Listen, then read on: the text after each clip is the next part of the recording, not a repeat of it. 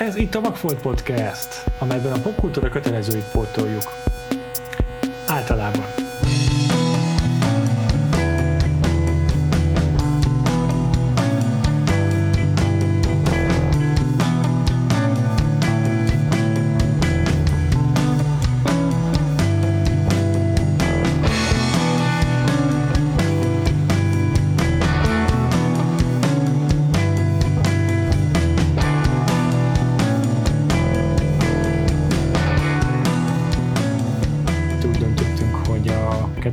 200. adást megünnepelvén újra könnyítjük a leveles ládánkat, Uh-huh. és először ezt a leveles ládát a támogatóinknak nyitottuk meg. És Mhm. le kell valljam, rengeteg iszonyatosan jó kérdést kaptunk, nagyon-nagyon fogósak, némelyik, Uh-huh. de nagyon örömmel fogok rájuk, fogunk rájuk válaszolni ebben a különleges adásban, amelyet végül úgy döntöttünk, hogy nem csak a támogatóink számára teszünk elérhetővé, hanem mindenki számára, és olyan kérdéseket is fogunk meg, meg fogunk válaszolni, amelyeket nem támogatótól, hanem többi hallgatótól kaptuk. Így van, úgyhogy nem lenne fair velük szembe, hogyha válaszaikból, válaszaikat nem hallhatnák, vagy a válaszainkat nem hallhatnák, meg Ja. egyébként is ez az a típus oldás, amit szeretnénk minél több embernek elérhetővé tenni. Ugye utoljára 2018 végén csináltunk ilyen levelező rovatos különkiadást, akkor azt három részre is szedtük, annyi kérdésünk volt, tehát most meglátjuk, hogy ezt hány részre fogjuk szedni, mert azért most is vannak nagyon szaftos és gazdag kérdéseink, sőt, szinte csak azok vannak. Egy támogatótól kaptuk a következő kérdést, Szántó Eszter tette föl nekünk, hogy meséljünk egy kicsit magunkról is. Azt írja, hogy semmi olyat nem kell, amit nem, nem akartok elmondani, de minden érdekel, amit szívesen megosztotok velünk. Jó, hát ez nagyon jó kérdés, hogy most mennyire nem akarom azt, hogy egy órás legyen az adás csak azért, mert mesélünk magunkról. Azt sem tudom pontosan, mit mondjunk el magunkról, Igen. de, Igen. de legyen akkor egy ilyen, egy ilyen beszélgetős ez. Most András, hogy egymásnak tegyünk fel kérdéseket. jó. Nyilván mi ismerjük egymást, tehát, hogy nem, nem olyan kérdéseket ke- várok tőled, hogy így, amit nem tudsz rólam, hanem hogy így csak így vezessük a beszélgetést ilyen kérdezősködés mentén Hm. szerintem, hogy mesélj akkor erről is, meg arról is. Jó, jó, elmeséljük, hogy így mi hogyan ismerkedtünk, meg nem emlékszem, hogy a korábbi Igen. levelező rovatban ez így elhangzott, de, de szerintem, Igen, mindenképpen. szerintem érdemes azért azt is így fel eleve, eleveníteni. Mindenképpen. Te ennyire emlékszel, én egész jól. Én, én is, úgyhogy kíváncsi vagyok, hogy jól emlékszünk-e, vagy Jó. ugyanúgy emlékszünk-e jól. Mhm. Egyébként igen, ez az egész a, a pont egy ilyen sorozatos blogolós Mhm. dolgon keresztül történt. Tehát abszolút mi is interneten keresztül haverkodtunk össze eredetileg. Szóval nagyon sok mindent köszönhetünk ezeknek a hülyeségeknek, amiket nézünk. Igen, ez így van. A battlestar.freeblog.hu-nak a szerzője voltam, ez is egy ilyen nagy vállalás volt a részemről, hogy azt egyáltalán elkezdtem blogolni. Fú, igen, azért az nem volt semmi azt végigvinni. Igen, és az elején az tök szar volt az a blog egyébként, tehát így kb. a posztjainknak sok értelmük nem volt, inkább csak arra volt, hogy a kommentelőknek volt egy hely, ahol meg tudtuk beszélni. Tehát Aha. A többség nem feltétlenül szerintem a posztjaim olvasása miatt jött oda, hanem hogy már kialakult egy közösség, ahol Aha, volt kommentelgetni. De aztán egy ponton szerintem eljutottam odáig, hogy már értékeltőek voltak a posztjaim, és már én is szerettem őket. Hm. De a lényeg az, hogy az is egy ilyen dolog volt, hogy rohadt nehezen vettem rá magam, meg izé magamtól el sem indítottam volna, hanem kapok bátorítást barátoktól. De elkezdtem, és akkor ö, lettek olvasóim, mert Google-ben megtalálható voltam, gondolom, meg fene tudja, hogy hol. Hm. Ezt emlékszem, hogy még a sorozat Junkie is belinkelt egyszer, az volt az első ilyen most akkor megcsináltam. Élmény. Meg aztán a Commentcom is, ez megint egy ilyen. Ezekre nem tudom, miért emlékszem, de ezekre akkor nagyon büszke voltam kamasz koromban. Ja, tök jó. És, és akkor így valahogy te is az olvasók közönség közé keveredtél, mert te Igen. is nézted a Battlestar Galactica sorozatot a sci-fi-on, gondolom. És az egyik első visszatérő kommentelő voltál a blogon. Hm. Azt nem emlékszem, hogy vendégszerzőként is írtál le valamit, mert több Szerintem nem, szerintem csak ilyen hosszas, hosszas és kiadós ilyen kommentes párbeszédekbe folytam ott bele. Igen, igen, igen. Én úgy Csak tök jobban lettünk ott egy pár kommentelővel. Emlékszem, hogy az Isu, aki aztán később csinált egy blogot a, a Mary McDonnellról, a sorozat egyik főszereplőjéről, vele is nagyon jobban lettünk, személyesen is. Uh-huh. Meg egy másik kommentelő a Szint, szintén nagyon jó barátom lett, és ugyanannyira jóta ismerem, mint Andrást. Igen. Meg a blogon ismerkedtem meg. És, és akkor úgy ismerkedtünk meg személyesen. Egyrészt még volt egy lépés itt, hogy valamilyen úton, módon, ugye bejelöltük egymást a Last emlékszem? igen, ez, ez nekem is megvan ez a mozzanat. Nem emlékszem, hogy hogy, de gondolom meg volt az e-mail címed a kommentekből, vagy a fene tudja, de megtaláltam a Last És ö, feltűnt, hogy rohadtul ugyanolyan a zeneízlésed, mint nekem. Igen. Hogy így 80 százalékban ugyanazokat a zenekarokat hallgattuk szerintem. Igen, igen. És ezt valamelyikünk egymás ráírt a másikra egy ilyen DM-et ott a Last of Kb. ez volt a szövege, ilyen ilyen, ilyen félszeggen megfogalmazott levél volt, hogy egy, feltűnt, hogy mennyire hasonló az elnézés, tök jó. Igen, ez ilyen, ilyen, ilyen, ilyen első ismerkedős, izé, ó, óvatos üzenet. Aztán gyanítom, hogy először életben akkor találkoztunk, amikor csináltunk blogos találkozót, Mm, igen, igen. Itt, itt most nem hiszem pontosan, hogy mi volt a sorrend, de hogy igen, volt egy viszonylag korai ilyen blogos találkozó, amikor így ezeket a már emlegetett BS, BSG-hez, Battlestar Galactikához és a bloghoz köthető olvasókat így összehívtuk, és akkor ott volt a te ilyen gyerekkori jó barátod is, akin, akivel rajtad keresztül ismerkedtem meg, aki szintén kommentelt a, a blogra, és akkor így, hát vagy ezzel párhuzamosan, vagy így nem sokkal később így a közös zenei ízlés alapján így, ahol kitaláltuk, hogy akkor menjünk el egy közös koncert koncertre, azt hiszem a Dürerkertbe mentünk, mentünk először ö, közösen, ja. és akkor így kb. Ez, így, hogy már volt ez a két vágány így, ö, meg, meg két közös érdeklődési terület, így aztán így abszolút volt miről ö, beszélgetni. Igen, igen. És közben meg ugye pont a bloggal egy időben elkezdtek a magyar emberek szállingozni a Twitterre, és akkor András is regisztrált, meg én is. Uh-huh. Szerintem most már 11 éve vitelünk körülbelül. Nagyon durva, ez, ez, ez embertelen. és akkor persze ott is folytatódott ez a tehát ott is jobban megismertük egymást szerintem, aztán Igen. talán már tényleg nem csak a blog miatt, meg az ilyen közös érdeklődések miatt találkoztunk csomószor, hanem, hanem egy tényleg jobb barátok és akkor mentünk sörözni, meg társasjátékozni, meg ilyesmi. Uh-huh, uh-huh. Ja, szóval ez a megismerkedésünk története. Igen, ja, ja. Aztán miről meséljünk még? Miről meséljünk még itt? Hm. Még kezdtük el a podcastot? Azt mondtuk már valaha itt a podcastban? Jó kérdés. ja, nem tudom. Mindegy, ezt pár mondatban lehet mondani szerintem. Jó, oké. Okay. Hogy ugye a filmek iránti rajongás az elég hamar szintén kiderült, hogy nem csak sorozatokat nézünk, hanem, hanem tök sok filmes közös pont is van. Uh-huh. Star Trek filmek, meg tudom én.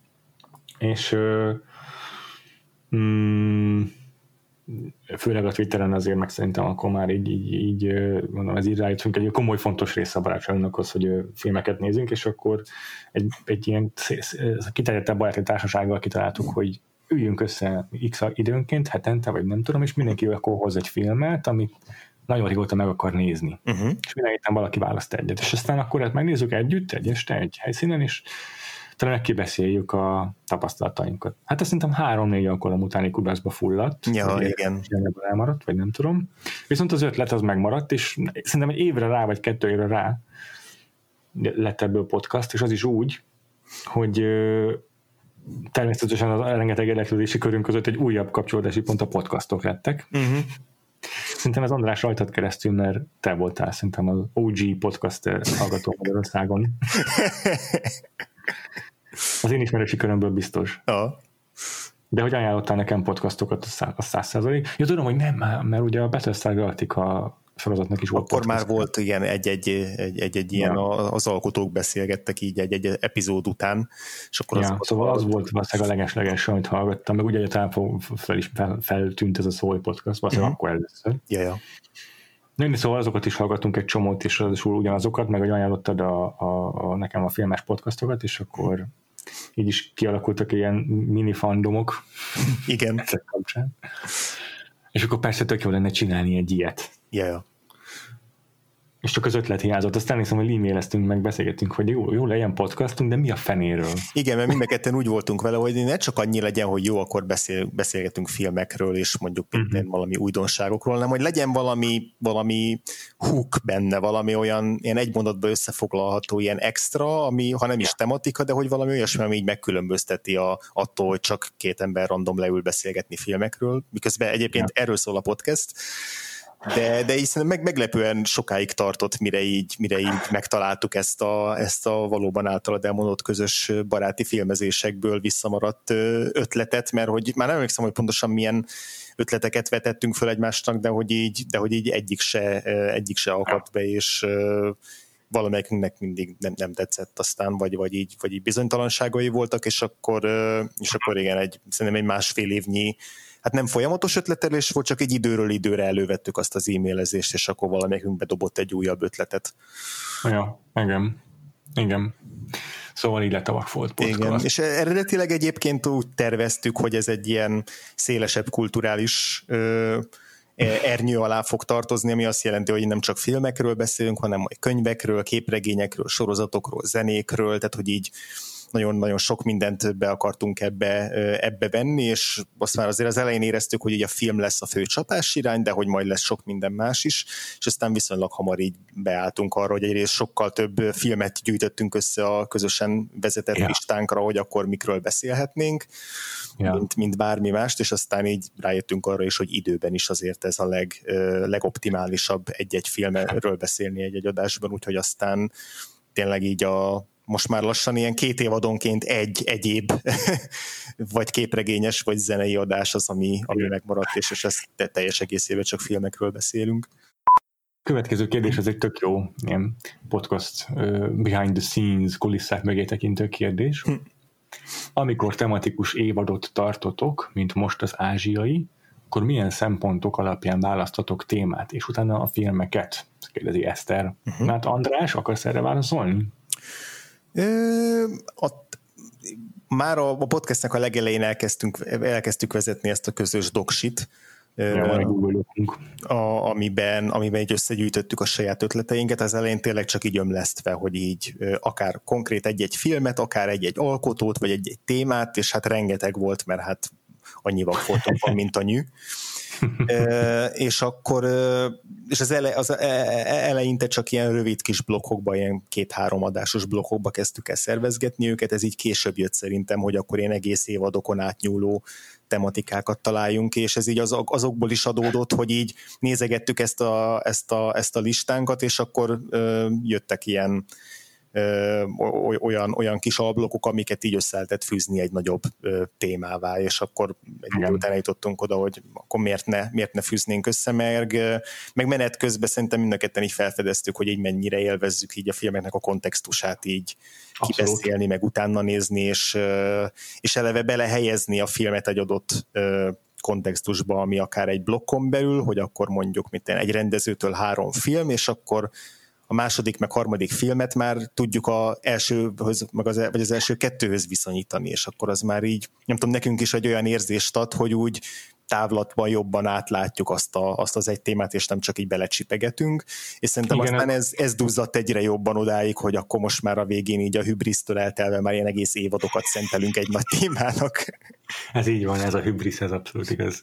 Ebben benne van az is, hogy azért beállt egy stabil mennyiségű hallgatóra a hallgatottságunk, és akkor már megmertük kockáztatni ezeket a lélegzetvételű blokkokat, mint a musical van, amiről tudtuk, hogy 200 csökkenni fog minden adásunk hallgatottsága a korábbiakhoz képest, de biztos benne, hogy kitartanak a hallgatók. Igen. Itt annyi egyébként, hogy, hogy igen, a kontextus az nagyon sokat számított, és nagyon örülök neki, hogy mindig több filmet néztünk meg egy rendezőtől, mert, mert hogy sokkal jobban megértettük az egyes műveket külön-külön is, de egyben meg még érdekesebb volt nézni a rendező agyműködését.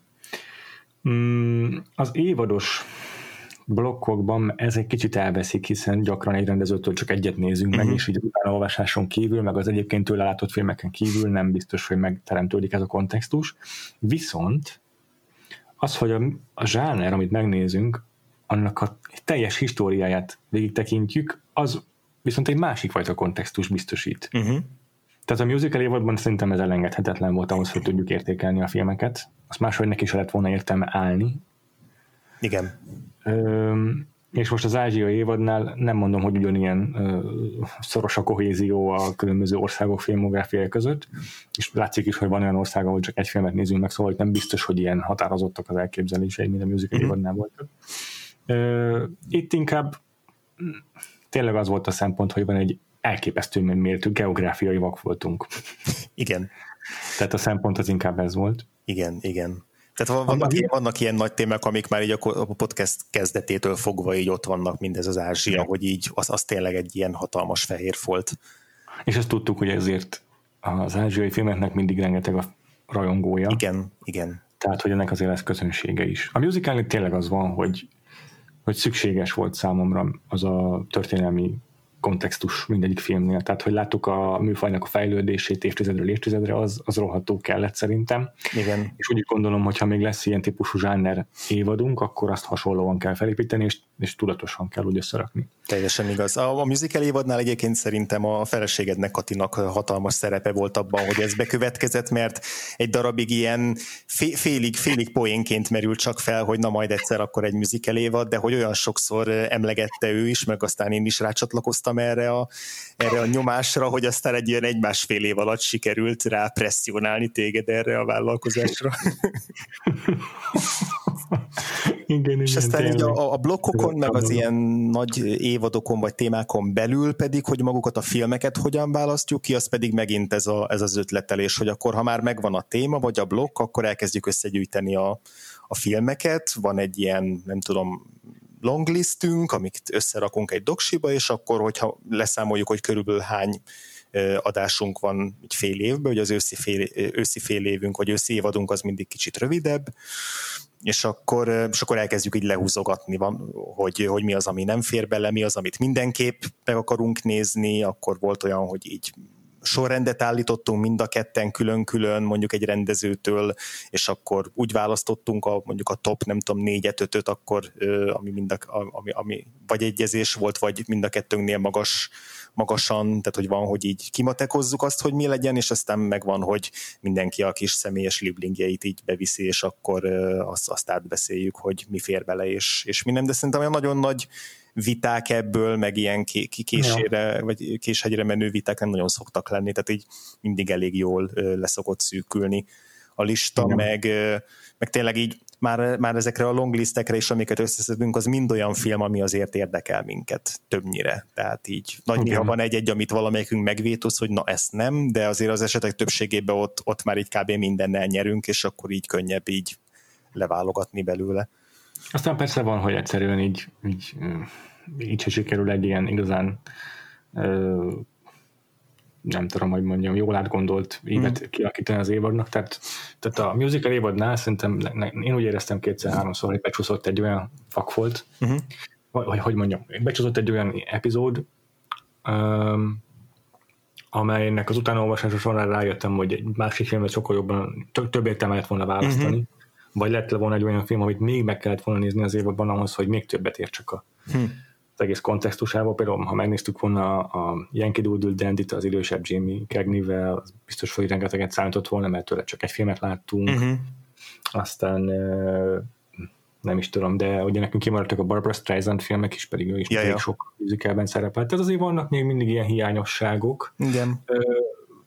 Ezeket így sajnos csak nem, ezek óhatatlan, hogy csak évközben veszi észre az ember, mert egyszerűen nem lehet annyit utána olvasni már a témának, hogy tehát nincsenek ilyen összefoglaló izék sajnos a neten, hogy akkor a musicalekben ezek a kötelező művek, vagy ha van is, akkor nem biztos, hogy olyan alapos, mert azért. Egyébként a musical évadnál én direkt megnéztem ilyeneket, tehát uh-huh. volt ilyen musical história YouTube videó, meg volt musical, legjobb musicalek cikk, azt hiszem a Guardian-en, vagy nem tudom hol.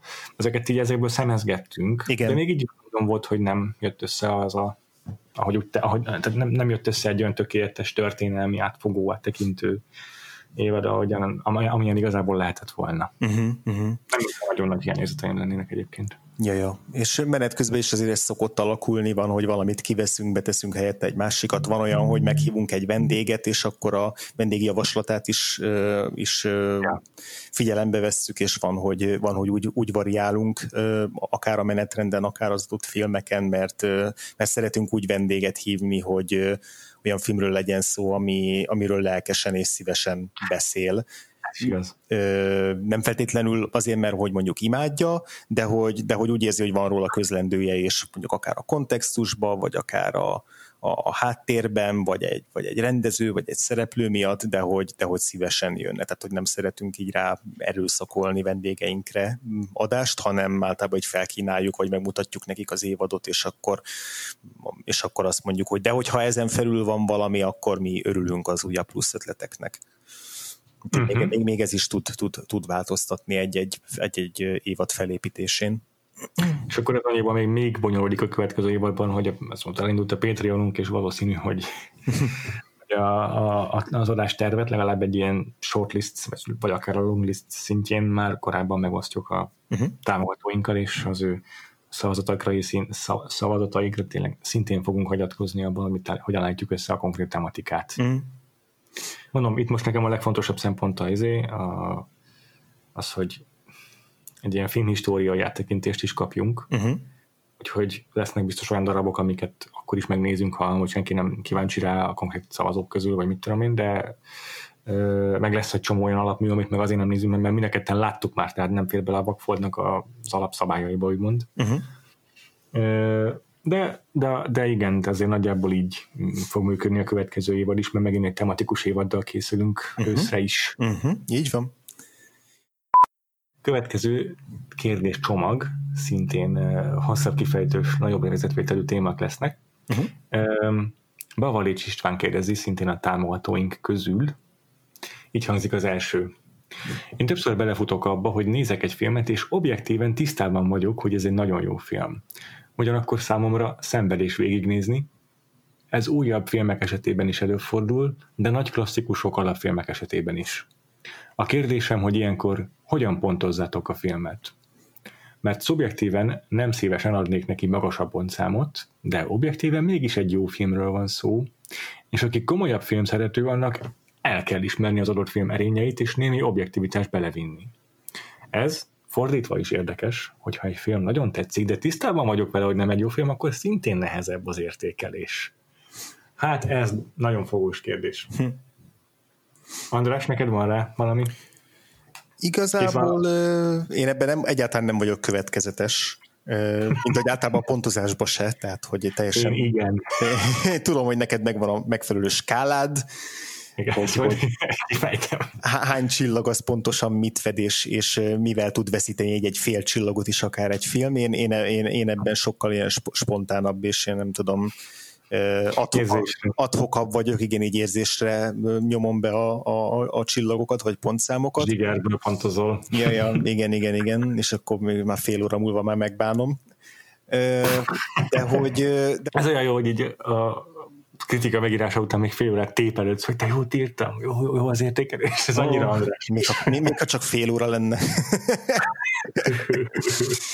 De hogy, hogy igen, hogy, hogy próbáltam ilyen konkrét példákat keresni így az emlékezetemből, meg a Letterboxdról erre, ezekre, a, ezekre a pontozásokra, és simán van olyan, amit az István mond, hogy így hogy így látom, hogy ez egy, ez egy fontos filmtörténeti mérföldkő, és hogy iszonyatosan igényesen van megcsinálva, és rendkívül nem, nem tudom, ilyen forradalmi a technológiája, vagy a, azok a fejlesztések, vagy azok a megoldások, amiket alkalmaz, és én ennek ellenére így, így egyszerűen nem tudok vele mit kezdeni, vagy, vagy, vagy azt érzem, hogy az a téma, amit feldolgoz, az így tőlem nagyon távol áll. Én ilyenkor szaktam az ilyen megúszós három és fél csillagot rányomni.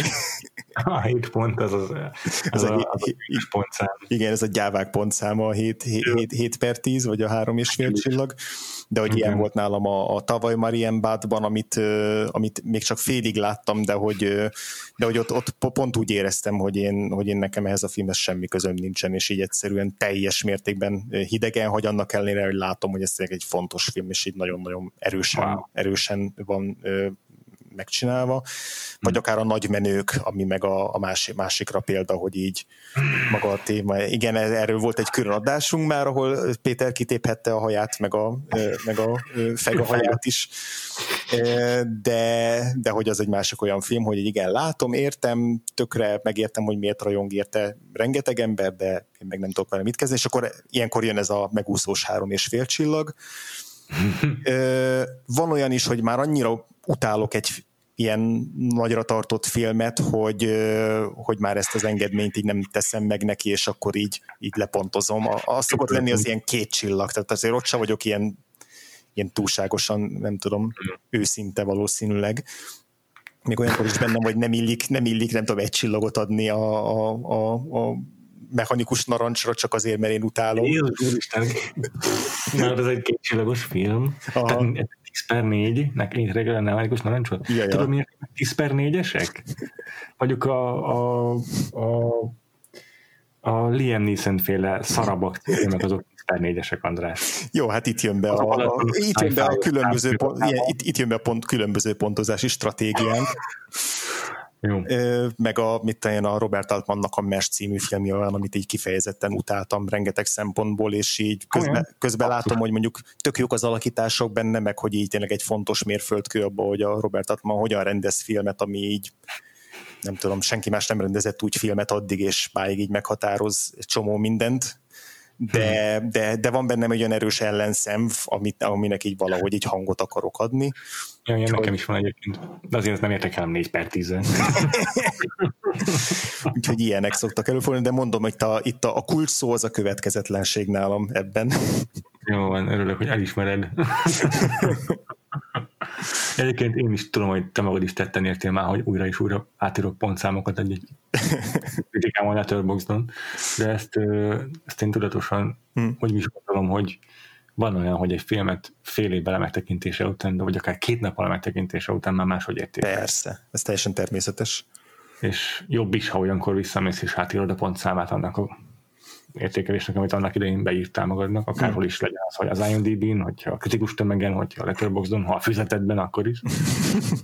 Tehát érdemes szerintem átgondolni, hogy egy filmről mit is gondoltál, hmm. mert csomószor van olyan, hogy első nézésre nem ülepedik le úgy a film, Igen. mint egy hét múlva.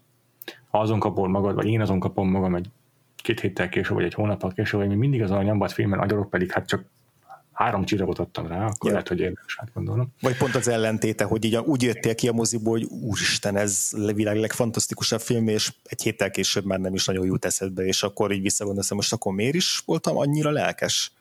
Így van. Igen.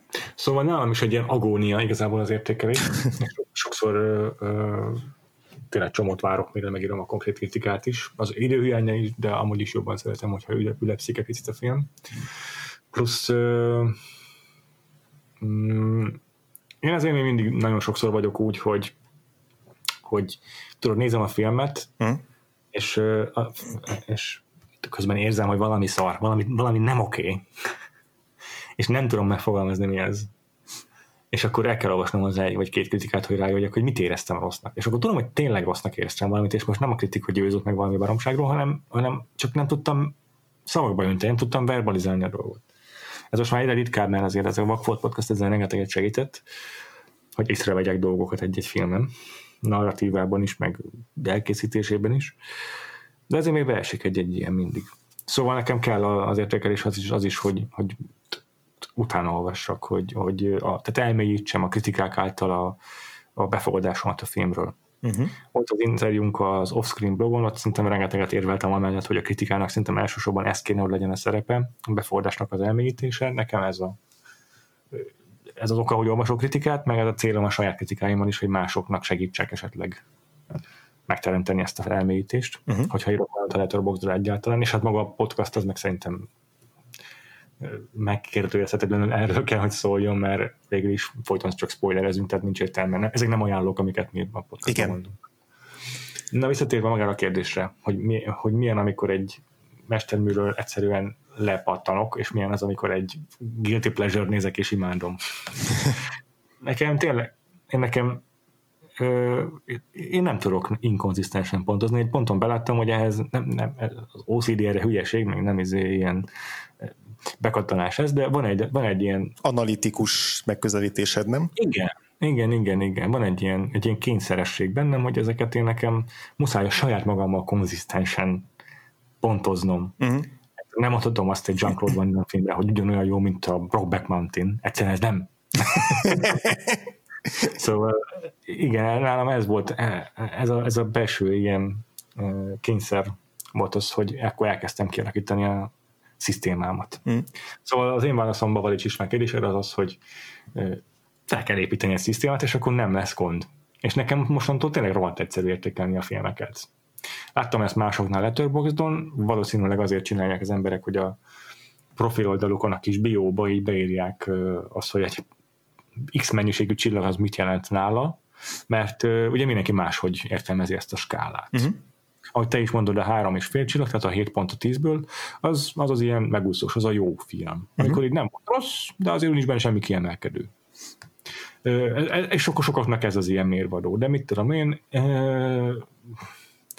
másoknak meg már az is kiakasztó, hogy hogy tudtál egy ilyen szarnyú szutyokra 7 pontot adni, mert más náluk a skála, máshogy helyezkedik el a, az ő fejükben ez a pontszám. Igen, én is, én is van, hogy így Letterboxon ugye elég sok sok embert követünk mind a ketten, követek én is, és akkor van olyan, hogy látom, hogy valaki így úgy szórja az öt csillagokat, mintha nem lenne holnap, tehát hogy így minden további nélkül tud teljesen random, az internetről random filmekre folyamatosan öt csillagot adni, más meg, meg olyan rigorózus, hogy így van, nem tudom, a, a, a tízezer feltöltött filmjében mondjuk három-öt csillagos, mert hogy azt, azt így, azt, azt csak azoknak tartja fönn, amik aztán tényleg. Tehát tényleg teljesen eltérő igen. tud lenni emberről emberre az, hogy, hogy melyik, melyik pontszám az, az mit jelent.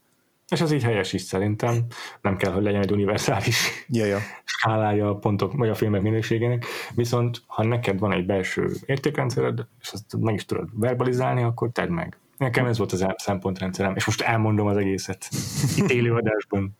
Tehát az öt csillag, az a masterpiece, az a mestermű, az a megkérdőjelezhetetlen. Tényleg akkor ott, ott minden, minden rendben volt. De a, a masterpiece az nálam már azt jelenti, hogy, hogy van abban a filmben valami olyan tézis, valami olyan subtext, valami olyan valami erőteljes, kézzelfoghatatlan elem, uh-huh.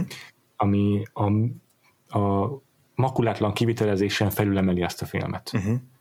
És akkor a négy és fél csillag az az, amikor egy film az makulátlanul van kivitelezve, tökéletes az egész execution minden szempontból nem talál benne hibát, a vágása hibátlan, a fényképezése gyönyörű, uh-huh. színészek sose hibáznak, ezek azokra szoktam figyelni, ja, és a zene is tetszik, és akkor a rendezés is, mit tudom én, érdekes, vagy legalábbis vannak benne rohadt jó megoldások, vagy mit tudom én, ez már 9 és fél, de ugye hiányzik belőle az a valami megmagyarázhatatlan, ami mesterművé emelni, mert mit tudom én, uh-huh túlságosan kritikus az üzenete, vagy túl izé, kétértelmű a film, vagy, vagy gyáva az üzenetével kapcsolatban, vagy ilyesmi, akkor az nem érdemli, akkor az nem érdemli a Masterpiece kategóriát. És akkor van a négy csillag, az a majdnem hibátlan, nagyon jól újra nézhető film, ezek az ilyen nagy kedvencek, sokszor a nyolc pontos filmek, vagy a négy csillagos filmek más szóval, uh-huh. amiket, amiket így nagyon-nagyon lehet szeretni, de azért tudod, nem olyan nem masterpiece-ek, na, mhm. azért nem a nem a keresztapa, csak kurva jó film, érted? Hét és fél, három és fél csillag, tehát a más szóval a hét pont, az a nagyon jól elkészített, de semmi különleges, tényleg. Szerintem nagyon sok, tényleg a, legtöbb legtöbb, legtöbbször ezért esik erre nekem is a választásom, mert, a, mert, mert nem tudok belekötni különösebben a filmbe, de nem változott meg az életem, miután megnéztem. Igen, vagy, vagy, vagy, nem, vagy bele tudsz kötni, de nem annyira, hogy negatív élménybe csusszon át, hanem csak Igen, így. Jónak, jónak értékelem, ah. vagy, vagy pedig kellően jó volt a kivitelezés ahhoz, hogy most ne kötekedjek vele, ja, ja. de azért nem emelkedik hmm. ki a mesterművek közé. Ez nem érthető. A, a három csillag, a hat pont, ami már sokaknál a rossz film, yeah. piros izé, szirénázó felirata, az, az, az, szerintem még mindig tök oké. Nálam tényleg valahogy fontos volt, hogy az öt pont, vagy a két és fél csillag, az legyen valahol a vízválasztó a jó és a rossz között, mert az mégiscsak az a skála fele.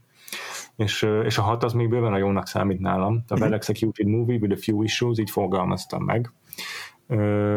Ez, ezeket abszolút szeretem, a, a három csillagos filmeket. Hm.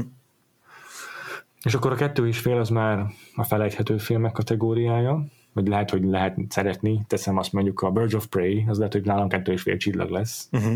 Öt pontot adok a Birds of Prey-re, úgyhogy egy pozitív ezért Patreon adásunk volt róla. Uh-huh. Tehát ez, szerintem másoknál már így nem értik, hogy miért nem hét pontot adtam rá, amikor olyan jókat mondtam róla a Patreonon. De mondom, az én skálámban ez itt akkor mert az egy közepes film. Ja látom a hibáit, de jól szórakoztam rajta. És akkor a két csillag, tehát a négy pont, az már vannak azért erényei, de összességében inkább rossz film. És az egy és fél csillag az, amikor nem totál szörnyűség, amit látok a vásznon, de az összességében egy nagyon rossz film. És az egy csillag az a szörnyű film, Aha. legalább néhány kompetens ember dolgozott rajta a kategóriát. tehát itt még mind, tehát itt is azért szempont az, hogy itt nem a room. Aha. vagy The Room, bocsánat. Ja. És akkor a félcsillag az már tényleg az a, mi, ez miért létezik? Uh-huh, uh-huh. Amikor így minden rossz, tehát a kivitelezésben nem volt egyetlen egy ember aki normálisan értett volna a szakmájához, az színét borzalmas. Ez, az, ez a félcsillag, és ebben nincsen érzelmi ö, ö, ö, dolgoknak szerepe. Uh-huh. Tehát ha úgy gondolom egy filmről, hogy, hogy azért nem full amatőrök csinálták, vagy nem tudom, akkor, akkor, akkor megérdemel egy legalább egy csillagot. Egy ilyen, egy ilyen izé, kegyelem csillag, nem? Vagy ilyen... Igen, igen, igen. Tehát azért ez nálam tényleg egy próbálom objektívan megfogalmazni, és ez, nem, ez hülyén hangzik, de, de mert hogy mert ha már pontozol, akkor, akkor abban legyen valami rendszer, nem? Igen, az objektivitást inkább úgy mondom akkor, hogy konzisztensen, és legyen benne rendszer, igen. És, és nagyjából ez, mert, mert is, engem, én ezt, én ezt, engem ez is a másik, ami, ami, ami vezetett ahhoz, hogy ezt kialakítsam, az az volt, hogy, hogy te is mondod, hogy egy csomóan itt szórják, mit tudom a fél csillagokat egy-egy filmre, vagy egy csillagokat, miközben hát azért nem volt olyan szörnyű, értem, hogy neked nem tetszett, mert felidegesítette a mondani valója, de érted, azért akkor is van egy rohadt jó zenéje, vagy csomó színész rohadt jó benne, mm. akkor az nem félcsillagos film, hanem mondom, akkor kétcsillagos, vagy nem tudom. De mm. akkor tehát ezeket, ezeket nekem muszáj figyelembe venni, amikor egy ilyen értékelést írok. És akkor ez visszatérve az alapkérdésre, hogy mi van akkor, ha egy, egy ilyen mestermű így ledobja a nézőt, vagy engem, és mi van, amikor meg egy guilty pleasure mert nagyon-nagyon szeretek, és akkor azt hogy értékelem? Hát nekem ez a megoldásom, hogy van egy objektív skálám, vagy hát egy konzisztens uh-huh. és azonos skálám, amit egyet tudok érteni, és nem fáj kiosztanom ezeket a pontszámokat az egyes filmekre, és akkor is ezt a pontozást használom, amikor egyébként egy olyan mesterművet látok, ami engem ledobott. Uh-huh. De hogyha ez a mestermű engem ledobott, akkor azt úgy értékelem, hogy lehet, hogy még nem tudom pontosan megfogalmazni, hogy mitől vagy hol hibázik a film, de azzal, hogy engem ledobott, azzal hibázik, tehát nem igazán mestermű, úgyhogy lehet, hogy ezt a fél csillagot levonom.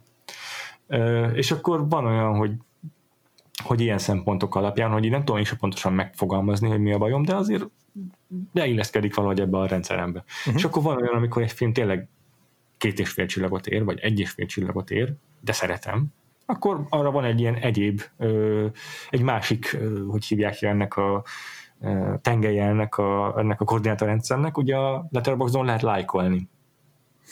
Úgyhogy lesz olyan film, lesz olyan masterpiece, lesz olyan ötcsillagos film, amire nem adtam lájkot, hmm. mert értékelem, de nem annyira szeretem. És van olyan egy és fél csillagos film, amit meg után, amit meg látom, hogy szörnyű, ahogy meg van csinálva, de guilty pleasure is szeretem, és akkor meg kap egy lájkot. Na én ezt a, ezt a lájkot teljes mértékben kihagyom a, a, a letterboxos tevékenységemből pont azért, mert hogyha ezt bevinném, akkor onnantól kezdve teljesen megzavarodnék attól, hogy akkor, akkor most mi mit jelent, és mi a szeretet, és mi az elfogadás, és az elismerés, úgyhogy én ezért tudatosan már az első perctől kezdve ezt a, ezt a szívecskét ezt kihagytam a, a, a Matrixból, így is épp eléggé következetlen az én rendszerem, úgyhogy nem hiányzik még egy ilyen bonyolító tényező.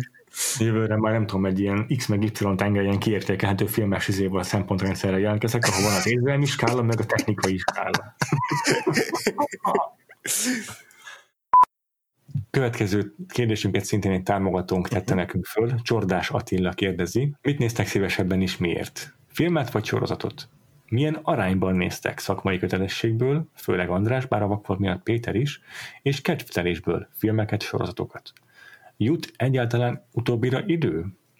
Tehát a kettelésből, vagy a, sor, az, a sorozatra, most nem tudom biztosan mire kérdezi. Hát valószínűleg is is, tehát így, Jó. igen. Hát, tudtok még belefeledkezni filmbe, vagy mindent vakfolt analizátor per kritikusi szűrőn keresztül néztek már? Na, ezt pont megválaszoltam. Igen, ez egyébként érdekesen működik, mert hogy így valamiféle analízis az azért úgy mindig van, tehát úgy feltűnnek mondjuk er, kameramozgások, vagy, vagy, vagy erősvágások, vagy alakítások beli dolgok, de hogy ha igazán jó egy film, és igazán olyan, ami így a történetével, a hangulatával be tud szippantani, akkor ez tud úgy működni ilyen, nem tudom, önkéntelenül, vagy ösztönösen, hogy ne akadályozza meg a belefeledkezést. És, és, és, Igen, és, mondjuk egy Memories of Murder, azt úgy néztem, hogy bázzeg, ez mit csinál a kamerával, de közben vég, végtelenül bele voltam feledkezve a filmbe. Igen, tehát ezek tudnak abszolút párhuzamosan is működni, ugye akkor van baj, hogyha maga a film nem működik úgy, hogy mint egy átélhető történet, és akkor, akkor, akkor előjön az, hogy jó, akkor akkor, a, akkor ez a kritikus, nem tudom, szemüvegen keresztül így vesézgetjük azt, hogy mi miért nem működik, mert egyszerűen ja. úgy magát a filmet, tehát ez, ez simán előfordul. előfordul. De az egyébként tényleg igaz, hogy nem mindig sikerül kikapcsolni ezt a kritikusi hmm. szűrőt, vagy vakfolt analizátori szűrőt, tehát nézek sorozatot úgy, hogy már sokkal inkább feltűnik a rendezésre benne az érdekesség. De ez már, tehát már a Bethesda galaktika, amikor blogoltam róla, az adás erről beszéltem, már ott is észrevettem magamon, hogy feltűnnek a rendezők közötti különbségek. Ja, ja, igen, igen. Már Ami egyébként egy tök jó dolog bizonyos szempontból, mert hogy így ez is így gazdagítja azt, hogy, hogy így látod, hogy hogyan készül el valami, és hogy mindenkinek vannak ilyen sajátságai, de közben, közben meg így tényleg így, ha nem is ronthat az élményen, de így befolyásolhatja azt, hogy akkor így nem, nem, nem tudod olyan naiv ártatlansággal szemlélni, hogy akkor ez egy, egy nagy sorozat és egy ilyen összefüggő, hi, hi, hiánytalan, vagy nem tudom, hézagmentes dolog, hanem így már látod benne a hézagokat, vagy így a különbségeket. Yeah. Ö, szóval ez a válasz arra a kérdésre, hogy tudunk-e vele felfedni, az, egy ilyen is is, mert tényleg van, hogy sikerül belefeledkezni, de aztán utólag szarra analizálva rájövök, hogy se volt az olyan euforikus élmény. yeah, yeah. De ugyanakkor meg egy csomószor tényleg már menet közben lát, sokkal inkább észreveszem, és az jó, ez pozitív, tehát szerintem ezt kell, kell a, a filmnyelvet érteni valamilyen szinten ahhoz, hogy igazán tud olvasni azt a filmet szerintem. Uh-huh. Na, vissza a kérdés elejére. Jó, mit nézünk szívesebben, András? Filmet vagy sorozatot? Nálam ez teljesen hullámzó, már mint ilyen időszaki. Van olyan időszak, akár nem tudom, ilyen több hónapos időszak, akár volt olyan, hogy egy nem tudom, ilyen, ez talán egy év, évre is kiterjedt, hogy, hogy mondjuk mit én sorozatot szívesebben nézek. Tehát nekem volt így a 2010-es évek elején voltak olyan korszakaim, hogy így visszanézem a kis nézőnaplóimat, vagy az ilyen kis logolt dolgokat, és akkor azt látom, hogy alig néztem filmet, moziba szinte egyáltalán nem jártam, viszont tudom, hogy abban az időszakban meg így, így úgy faltam a sorozatokat, hogy így tényleg így ö, rengeteget néztem, mert, mert éppen benne voltam abban a, abban a korszakban, amikor úgy éreztem, hogy most a sorozatok sokkal jobban le tudnak kötni, meg hogy ott van az, ami, ami igazán érdekel, és aztán ez ilyen, nem tudom, ingaként ki tud lengeni. Most azt az utóbbi ilyen 5-6 évben, meg főleg azóta, hogy, hogy, hogy így professzionálisan írok filmről, akkor például így rögtön átkapcsolt a fejem, hogy jó, akkor most nagyon el kell kezdeni filmeket nézni, hogy így felhozzam magam tudásban, meg, meg, hmm. meg, meg egyáltalán mindenben, és akkor, akkor a, onnantól kezdve így sokkal több filmet is nézek, de azért a sorozatok sem estek ki, most épp megint olyan periódusomban vagyok idén, hogy, hogy nagyon kevés sorozatot nézek, sokkal több filmet, de tényleg lehet, hogy ez egy nem tudom, fél év múlva már változni fog, szóval azért szerintem így összességében arányban így párhuzamosan mind a kettőt nagyon szívesen nézek, azért, mert hogy mások az erősségei. Tehát, hogy egy filmnél megvan az, hogy ez egy kerek egész, leülök, és akkor kapok egy komplett történetet, a, a, a sorozatnál pedig ott van az, hogy végig tudok kísérni mondjuk karaktereket olyan hosszú ö, utazásokon, utakon, ö, fejlődési ö, íveken, ö, amire egy film adott esetben nem képes, tehát hogy tényleg mind a két ö, a filmnek és a sorozatnak is megvannak a maguk egyedi erősségei, ö, ami miatt nem tudnék leszokni egyikről sem, mert a másiktól nem tudnám megkapni azt. Ja, ez, ez, ez, ez én is, én is egyetértek teljesen, ez engem is, nálam is meghatározó abban, hogy mit nézek szívesebben. Hm. És én szerintem egyébként nekem, nekem a válaszom az, hogy sorozatokat nézek szívesebben, Aha. furcsa módon. Aha. De ez ilyen életvitelbeli dolog is. Hm. Tehát egyszerűen abból kifolyólag, hogy a, hogy mi fél, ah, tehát, hogy mi az, hogy el kell döntenem, mi fér bele az időmbe, meg mi fér bele az agykapacitásomba pillanatnyilag. Persze. Sokkal sorozatot választom, és nem azért, mert a sorozat butább, hanem mert fel annyi idő abból egy epizód. Igen, gyorsabban megemészthető. És, tekint, és tekintve azt, hogy általában ugye nem tehát a sorozat már annak köszönhetően sokkal könnyebben emészthető, hogy van egy előzménye, amit már láttál. Uh-huh. Most kell megértened a karaktereket, nem most kell először látnod annak a sorozatnak a stílusát, és el, helyezkedni annak a hang, hangulatában, az atmoszférájában, hanem sokkal könnyebb bele helyezkedni a elkomfortosodni a sorozat nézésében ennek köszönhetően, és ez egy előny, ez nem azért mondom, mert mert ez egy pejoratív dolog a sorozatokkal kapcsolatban, és És ezért van az, hogy lehet, hogy úgy ülök le este tízkor, hogy jó, most már rohadtul nincs időm, vagy kedvem megnézni egy filmet, inkább nézek sorozatból egy epizódot, és akkor kettő epizód lesz belőle, és ennyire megnézhettem volna egy filmet, de tudom, hogy jobban jártam a két sorozat epizóddal, mert egy filmet nem tudtam volna olyan koncentrálással nézni, amit ez a film megigényelt volna. Uh-huh.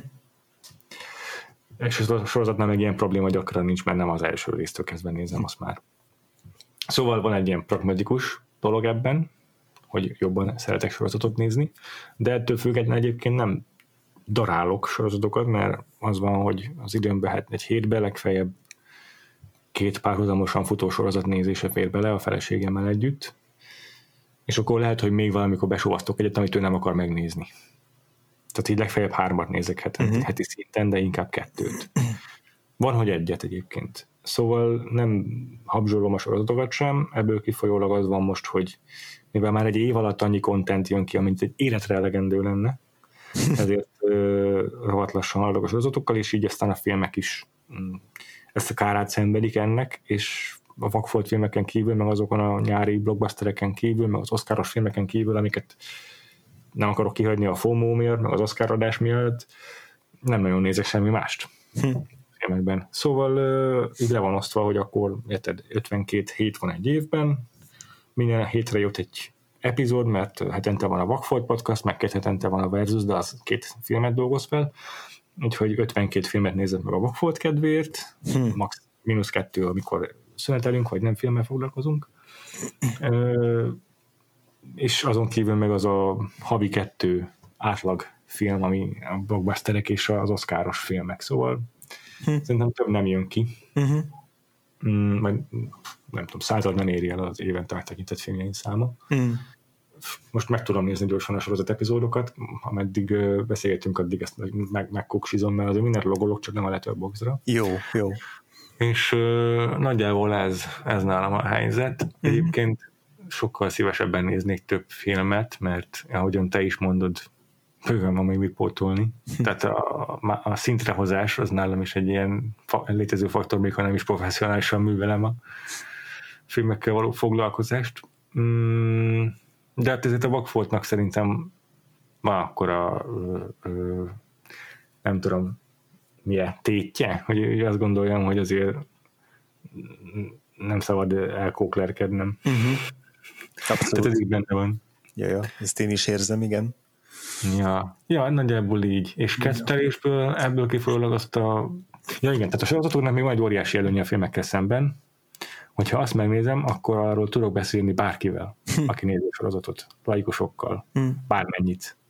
Viszont ha egy filmet megnézek, és nekem az mondjuk nem tetszett, vagy nagyon tetszett, egy laikussal, egy a munkahelyen, ez a watercooler talk, ez nehezebb tud lenni, mert nehezebben magyarázom el, hogyha nekem egy sorozat azért nem tetszett, vagy egy film azért nem tetszett, azért azt, mint tudom, nem, tudom, nem tudok arról beszélgetni, hogy azért milyen fasz volt a megoldás a kamerával ebben is ebben a jelenetben. Uh-huh. Vagy ha elmondom, akkor ez egy egyoldalú beszélgetés. Aha, aha. Sokszor. Míg egy sorozatnál ez nem szempont. Hm. Ott azért a karaktereket nézzük, meg a cselekmény, a, a heti szinten zajló fordulatok azok, amelyekről beszélünk egy sorozat esetén, és az ugye könnyebb téma mindenkinek. Hm.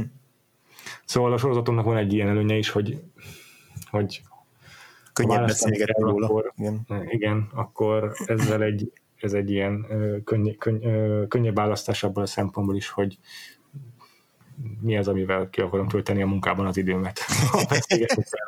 és nem lenézem a munkatársaimat, de mikor szóba jön a podcast, meg ilyesmi, akkor azért ezt ők is elismerik. Hm.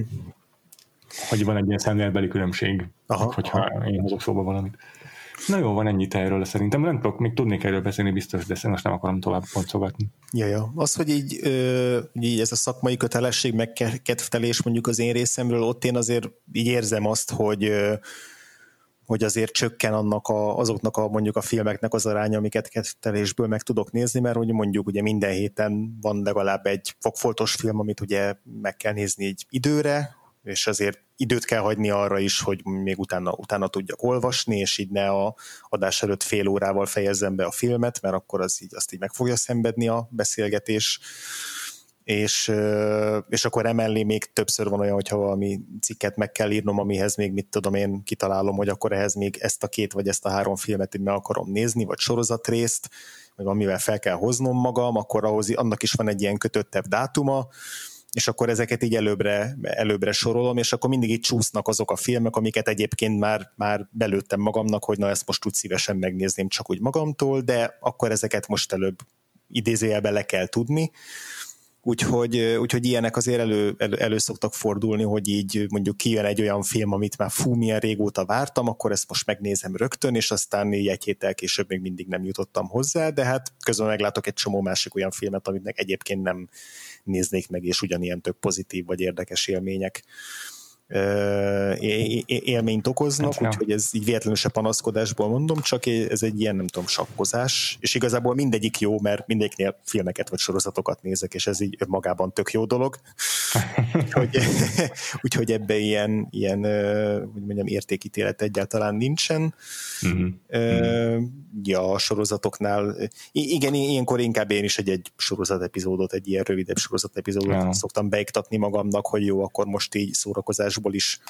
Mint megnézek olyas valamit, amin, amiről aztán nem kell írnom, vagy nem kell gondolkoznom, hanem, hanem tényleg csak az, csak az, hogy így átadom magam neki, és így kielvezem, és aztán, aztán nem kell vele így, nem tudom, szakmai szemmel foglalkoznom, ezek, ezek ilyen tök jó ilyen kikapcsolódást jelentenek, mert hogy megint csak nem panaszkodásként, de hogy azért, hogyha mondjuk filmekről írnom kell, akkor azért az egy ilyen szakmai szemmel az valamennyire mégiscsak egy munka lesz, és akkor azt más, más, más szemmel nézi már az ember, más a, a súlya, más a az, egy, az már egy feladat is bizonyos szempontból, úgyhogy azért itt, itt, itt, itt tényleg más élmény az, amikor berakok magamnak egy Steven Universe epizódot, és akkor 10 percen keresztül tényleg így, így kielvezem azt a, azt a kis rajzfilmet, úgyhogy így van, én is nagyon hálás vagyok, mikor a feleségemmel egy olyan nézni valónk van, ami tényleg ilyen szitkom, vagy mit tudom, ami tényleg nem kell semmi agy hozzá.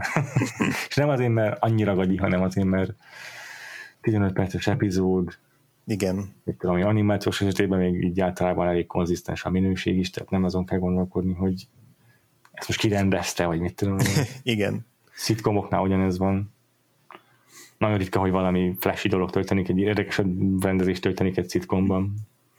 Szóval ezek ilyen egyszerűbb komfortrozatok, és ugyanúgy kikapcsolnak. Ja, ja, meg nem kell, ja, ja, ja. Nem, nem, nem, az, nem úgy nézed, hogy tudod, hogy utána így egy órát kell majd beszélgetned róla, és akkor így érveket kell majd ja. felsorakoztatnod, meg belemenni be, úgyhogy... Igen. Igen. Úgyhogy így. Jó van, köszi ezt a kérdést is Attilának, és akkor van még egy kérdezőnk, uh-huh. ő már uh, régi visszatérő hallgatónk, Sőt, vagy bocsánat, vendégünk. Vendégünk, igen. Nagy Szabolcs. Viszont ő hangfelvétel formájában küldte el nekünk a kérdését. Akkor hallgassatok Nagy Szabolcs kérdéseit. Nekem két kérdésem lenne hozzátok. Mind a kettő egy kicsit hosszabb, de szerintem így meg szerintem már kérdeztem is egy másik Q&A kapcsán. De így abszolút érdekel a véleményetek mindig ezzel a témával kapcsolatban, ezekkel a két témával kapcsolatban. Az első az arról lenne szó, hogy, hogy alapvetően a magyar filmkritikai diskurzus az nem úgy érzem nem valami erős, legalábbis abból ítélve, amit mondjuk mondjuk egy nagyobb hírportálnak a, a kritikája alatt jó Facebook kommenteket elolvasod, akkor ilyen borzalmas, borzalmas ennek a, ennek a, a miensége, de például amikor nem tudom, barátokkal beszélgetsz, és akkor is mondjuk nagy részt ezek hangoznak el, hogy akkor ez a film nagyon jó, ez a film nagyon szar, ez a film fú, ilyen, fú, olyan, és, és hogy ilyen végletekbe kell, végletekbe gondolkodunk, és hogy ez egyáltalán nem, nem történik meg. Hogy ezt kicsit közelebb hozzuk, vagy mélyebben lássuk, vagy mélyebben megértsük a filmnek a nyelvét, a filmnek az üzeneteit, a szándékait, a, tehát ezeket a filmesztétikai dolgokat, vagy ezeket a szempontokat, értelmezési szempontokat, és valahogy úgy érzem, hogy nincs is rá hajlandóság, és ez az egyik kérdésem, hogy ezt hogy látjátok, hogy javul-e, nem javul, hogyan javulhat, éreztek-e ebben mondjuk a hallgatóságban javulást, stb.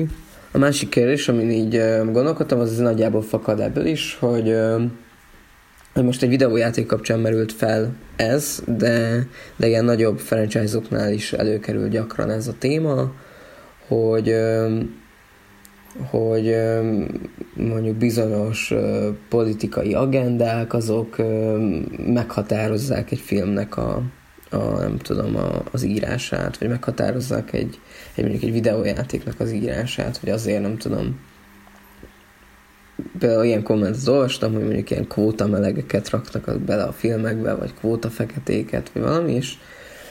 és nem is erről szól a, a kérdésem igazán, hogy erről mit gondoltok, vagy hogy miért gondoljátok ezt nem jónak, hanem az érdekel, hogy, hogy az érdekel engem, hogy mennyire érzitek ennek, ennek az ilyen kis, nagyon hangos kisebbségnek ezt a, ezt az ilyen mozgalmiságnak tűnő jelenlétét hatékonynak vagy hatásosnak.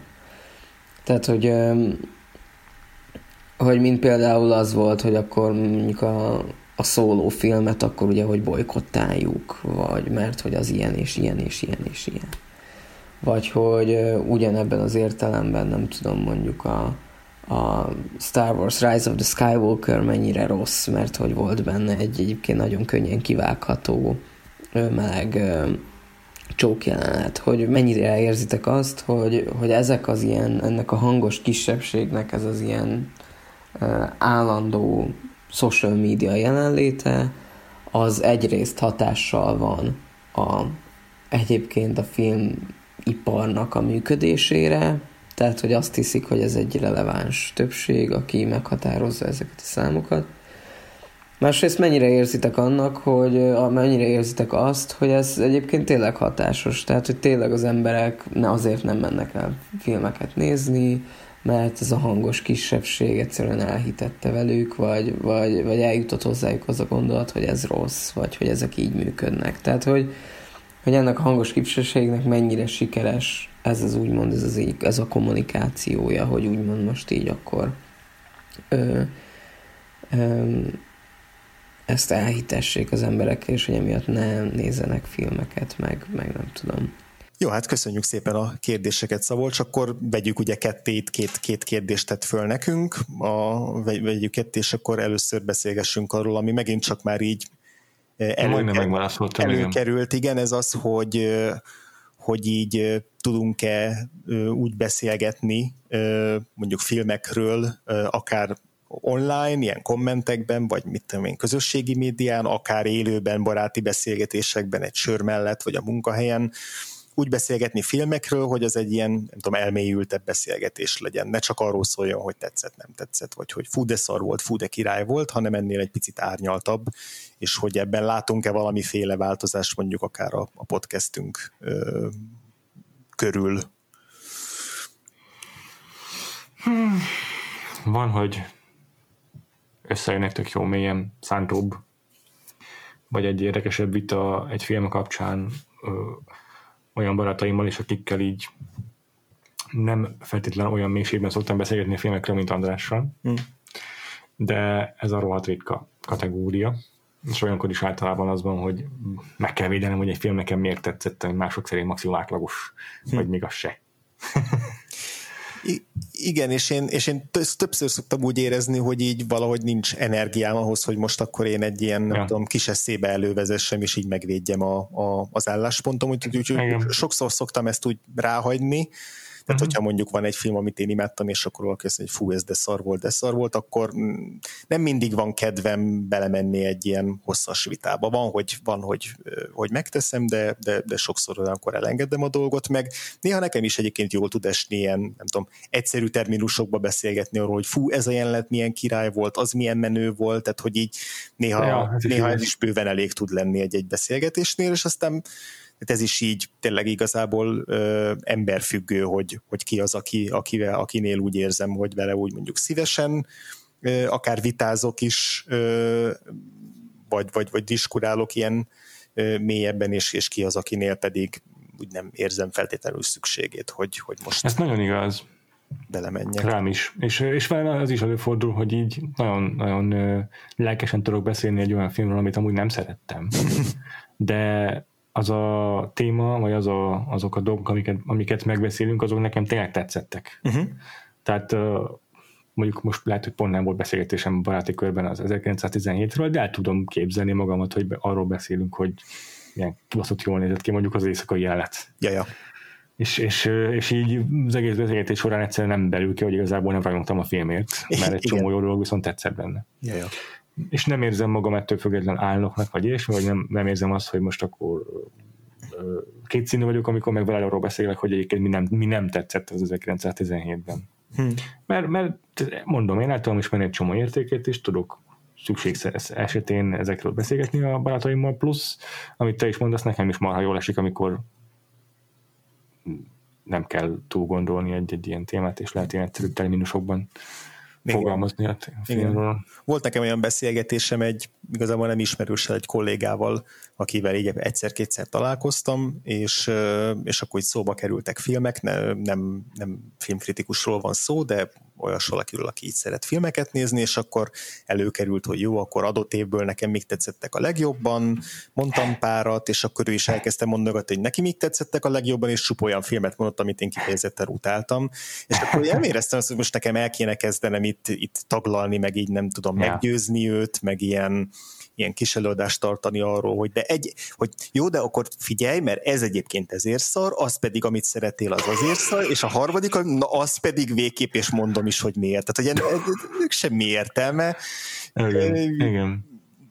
Teljesen nem tudom, örültem és annak, fárasztó hogy is lenne. Fárasztó lenne neki, fárasztó lenne nekem, de hát, hogy igazából így irritáló lenne, amit csinálok, tehát, hogy ez pont egy olyan szituáció volt, ahol így bólogattam, és így nem, nem, nem, nem mentem bele a dologba, mert nem, nem éreztem, hogy ebből bármi, nem tudom, épületes kisülne tényleg. Most mi szükség van arra, hogy én itt nem tudom, kifejtsem a Joker, hogy miért fals. Tehát, hogy nem, nem ez, ez, ez, nem az a, és egy teljesen másik szituációban meg lehet, hogy tökre belemennék, és egy negyed órán keresztül taglalnám, hogy miért, ez, ez tényleg szituáció, meg, meg, yeah. meg emberfüggő, meg azért, hogyha olyas valaki, akit így tényleg így közelebbről ismerek, akkor, akkor, akkor szívesebben megyek bele abba, hogy akár így tényleg ellentétes véleményeket így kifejtsek. Nem, és nem, nem tudom, ezt néha nehéz nem úgy éreznem fejben, hogy most most ezeket az embereket lenézem, és hogy azért beszélgetek csak ilyen felszínesen filmekről. Ja. De valójában meg nekem is szükségem van erre, hogy most ne analizáljak valamit szarra mm-hmm. állandóan. Igen, igen, igen, igen. Mm, meg ugyanakkor mm, mondom, van egy csomó olyan szituáció, amikor ezek a, ezek a felszínes beszélgetések azok, amiket amúgy is folytatnánk most, lehet, hogy nem filmekről. Uh-huh. Uh-huh. És akkor meg teljesen oké. Okay. Viszont itt a másik fele a kérdésnek szerintem azért ez egy sok, sok, sok nem tudom, ilyen konnotációval megtöltött kérdés volt, hm. hogy, hogy a kritikának is mi a szerepe a közbeszéd formálásában. Hm.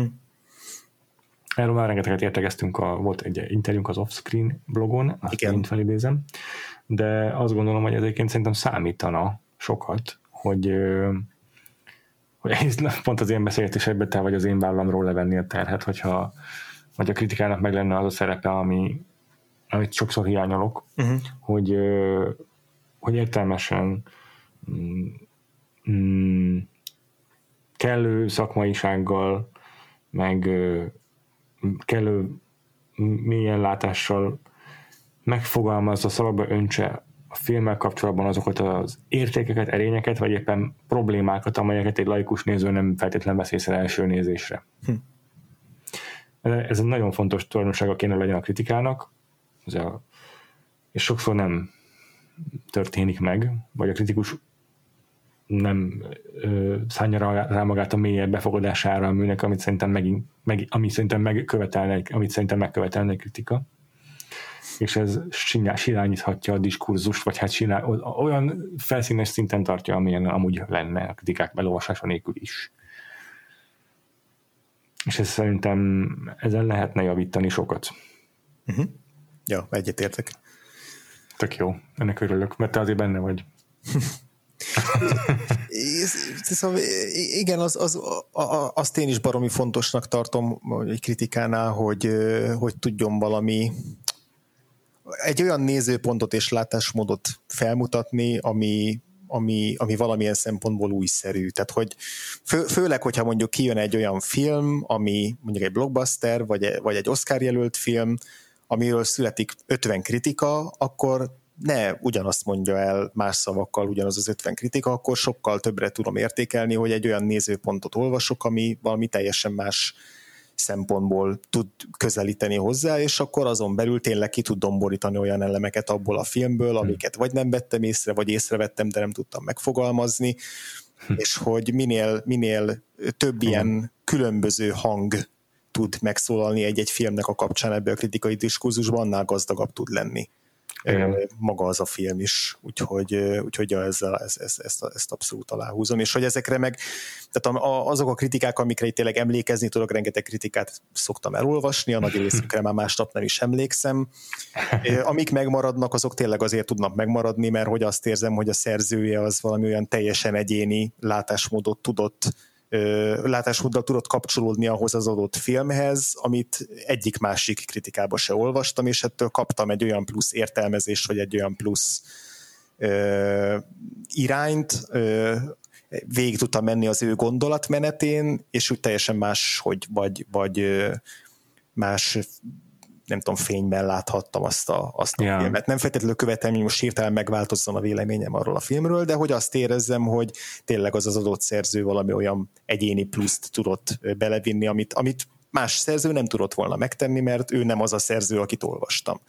És hogy az a rossz Igen. kritika, amilyen teljesen generikus, csak így felsorolja ezeket a tényleg felszínen látható dolgokat, nincs stílusa, és hogy egy ilyen tényleg... De még ha van is. Bárki írhatta volna. Uh-huh. Az, ja, ja, ja, ja, ja nem, nem adnak hozzá ehhez. Ja. És ebbe, én is beleestem ebbe a csapdába egyszer, amikor ja, hát, persze, úgyhogy én is ugyanúgy. Vannak olyan filmek, amelyek egyszerűen nem tudod megelőtetni magad. Ja, teljes mértékben, igen. De, ja. Na jó, köszi a kérdés Szabolcsnak, ja. a második fele pedig, vagyis a második kérdése, uh-huh. nem úgy mondom, igen. pedig ezekről a a hangos kisebbségeknek a valódi, valódi Aha. hatásairól van yeah. szó. Itt is szerintem így yeah. a kérdésbe így benne foglal, ami a kérdésbe benne foglaltatik, az itt több különböző dolog, hogy így most a, a, a stúdiókra vagy a filmkészítőkre tud-e, tud-e hatni ez, és hogy máshogy állnak-e hozzá egy-egy mondjuk franchisehoz vagy filmhez, meg hogy a mhm. nézőkre is, hogy így a nem tudom, laikusokat be tudja folyásolni. Befolyásolni tudja-e? Ez nem, Jó. ez nem igen kötő. Oké. okay. Na és itt a Szabolcs emlegeti a Last of Us-nak a második részét, meg a Solo, a Star Wars story meg a vagy magyarul, magyarabban a Igen. Solo egy Star Wars történetet, illetve hát a Skywalker korát. Uh-huh. A Skywalker koráról volt a részünk, úgyhogy aki hallgatta, azt tudja, hogy még ezek a hangos kisebbség által megfogalmazott uh-huh. kritikák szerintem, meg a szólóról is beszéltünk. Uh-huh. Igen. Viszont én, én bevallom őszintén nem követtem, mi van a Last of Us 2-vel, mert uh, már, már fárasztanak ezek a diskurzusok engem rohadtul. Aha. És szeretném a játékot úgy, befog, úgy befogadni, hogy nem hogy nem, nem jutott el hozzám ebből semmi. Jó, jó.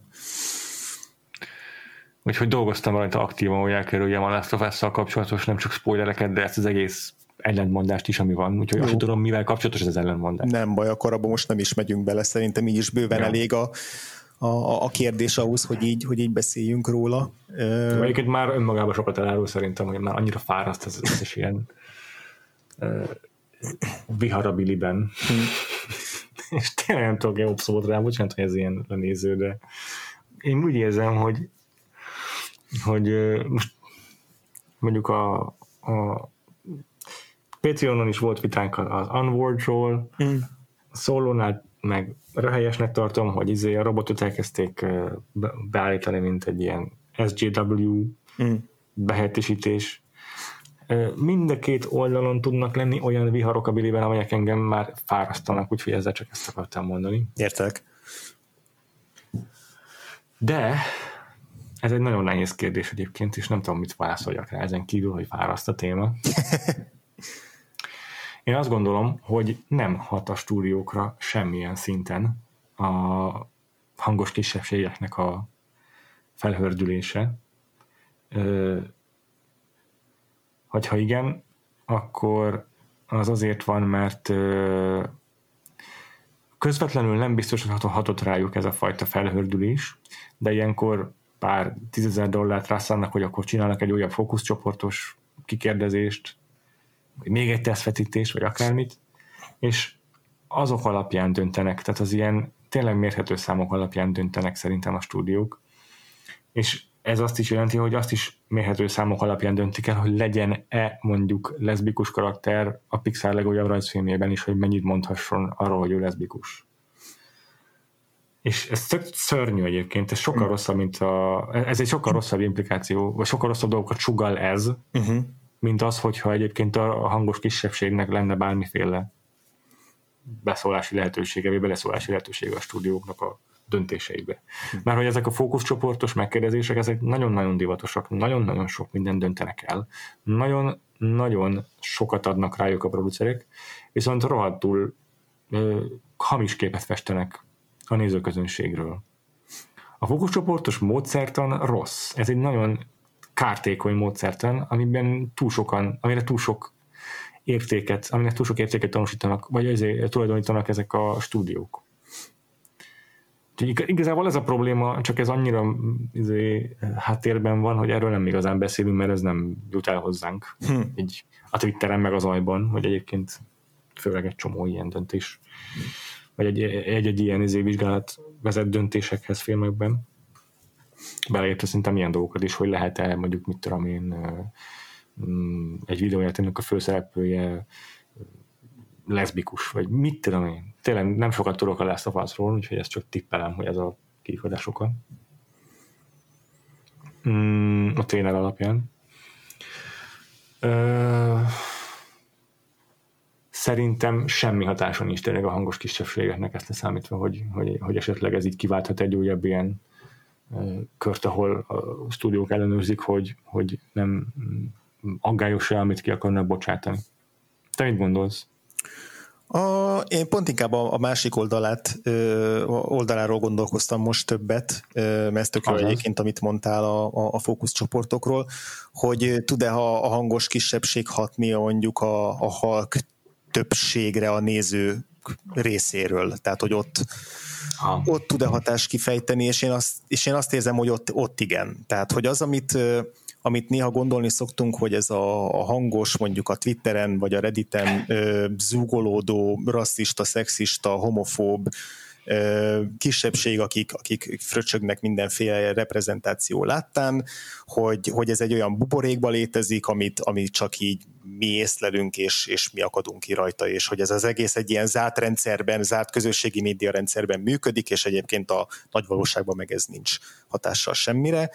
Bizonyos szempontból igen, mert hogy mondjuk box office-okat nem tud olyan mértékben mondjuk változtatni. Tehát a szóló az nem azért bukott meg idézőjelben már, amennyire ja. megbukott, mert hogy, mert hogy ez a hangos kisebbség ez elriasztotta a tömegeket a moziból, ja. hanem ennek egy csomó egyéb oka volt, például az, hogy fél év, alig fél évvel vagy pár hónappal az előző Star Wars film után mutatták be. Tehát, hogy ilyen Igen. egyszerű okai is vannak, vagy hogy elcseszték a marketinget, vagy hogy ja. Han Solo-t nem akarták az emberek látni, hogyha nem Harrison Ford játsza. Tehát, hogy tényleg nagyon sok eleme volt ennek, és egy, egy viszonylag elhanyagolható eleme volt az, hogy akkor, akkor boly, bolykottálják a, a, a Last Jedi miatt ezt a filmet. Ja, meg ugye ott még volt rendezőváltás is, és akkor Igen, azt is feltételezhetnénk, hogy azok a háttér mögötti, vagy a háttérben történő botrányok lehetnek esetleg, de hát nyilván ebből senki nem tud rajtunk kívül semmit. Hát, ja, igen. Én sokkal inkább viszont azt, azt érzem, és azt látom, és azt meg tudom is, hogy hogyha elég sok so, sokan, vagy, vagy el, el, na, kevesen, de elég hangosan mondanak hülyeségeket, akkor az meg tud ragadni azokban is, akik csak így koca hát ez biztos, ha elég, elég gyakran ismételgetik, akkor igen. Ez, ez ugye a propaganda lényege is. Uh-huh. E, és hogy ez a, azokban a, nem tudom, koca nézőkben is meg tud ragadni, akik nem nincsenek a mélyén az összes Twitter feednek, de hogy valahonnan eljut hozzájuk, mondjuk megnéznek egy videót a YouTube-on, ami erről szól és, Fú, és azzal igen. azért nagyon gyakran találkozom ismerősi körben is, hogy hall, visszahallok olyan frázisokat, kifejezéseket, gondolatokat, amiken tökre érződik, hogy ez nem egy saját milyen mély értelmezésből következő gondolat, hanem valahol hallotta valakitől, és uh-huh. akkor ezt, ez, úgy, ez úgy megragad, hogy hát akkor biztos igaz, mert hogy nem tudom, benne Igen. is volt valami hasonló dolog, és akkor,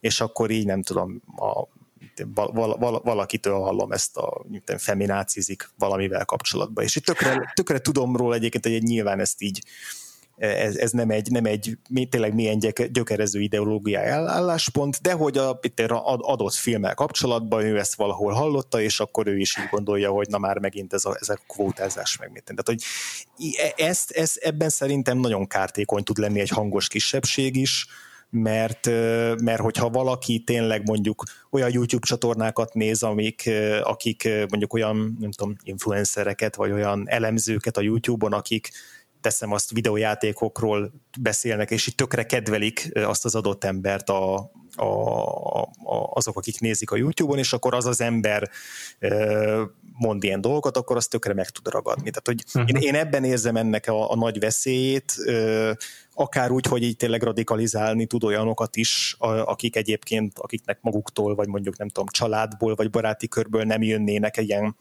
ilyen nézetek, vagy ilyen gondolatok, de a, de a neten egy csomó olyan videót, nem tudom, feldob neki a YouTube, meg, meg megnéz, ja. meg, meg hall, és akkor valamit, valamit úgy valami úgy bekattan nála ezzel kapcsolatban, ami, ami, amit ő igaznak érez, és akkor emiatt, emiatt onnantól kezdve már ő is ez, ezeket, a, ezeket a hülyeségeket fogja szajkózni. Marhára igazad van.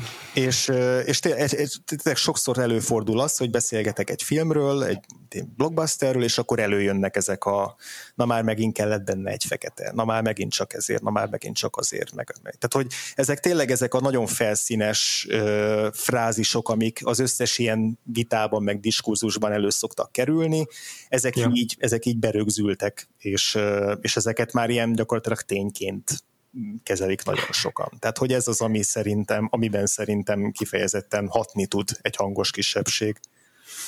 Igen, igen.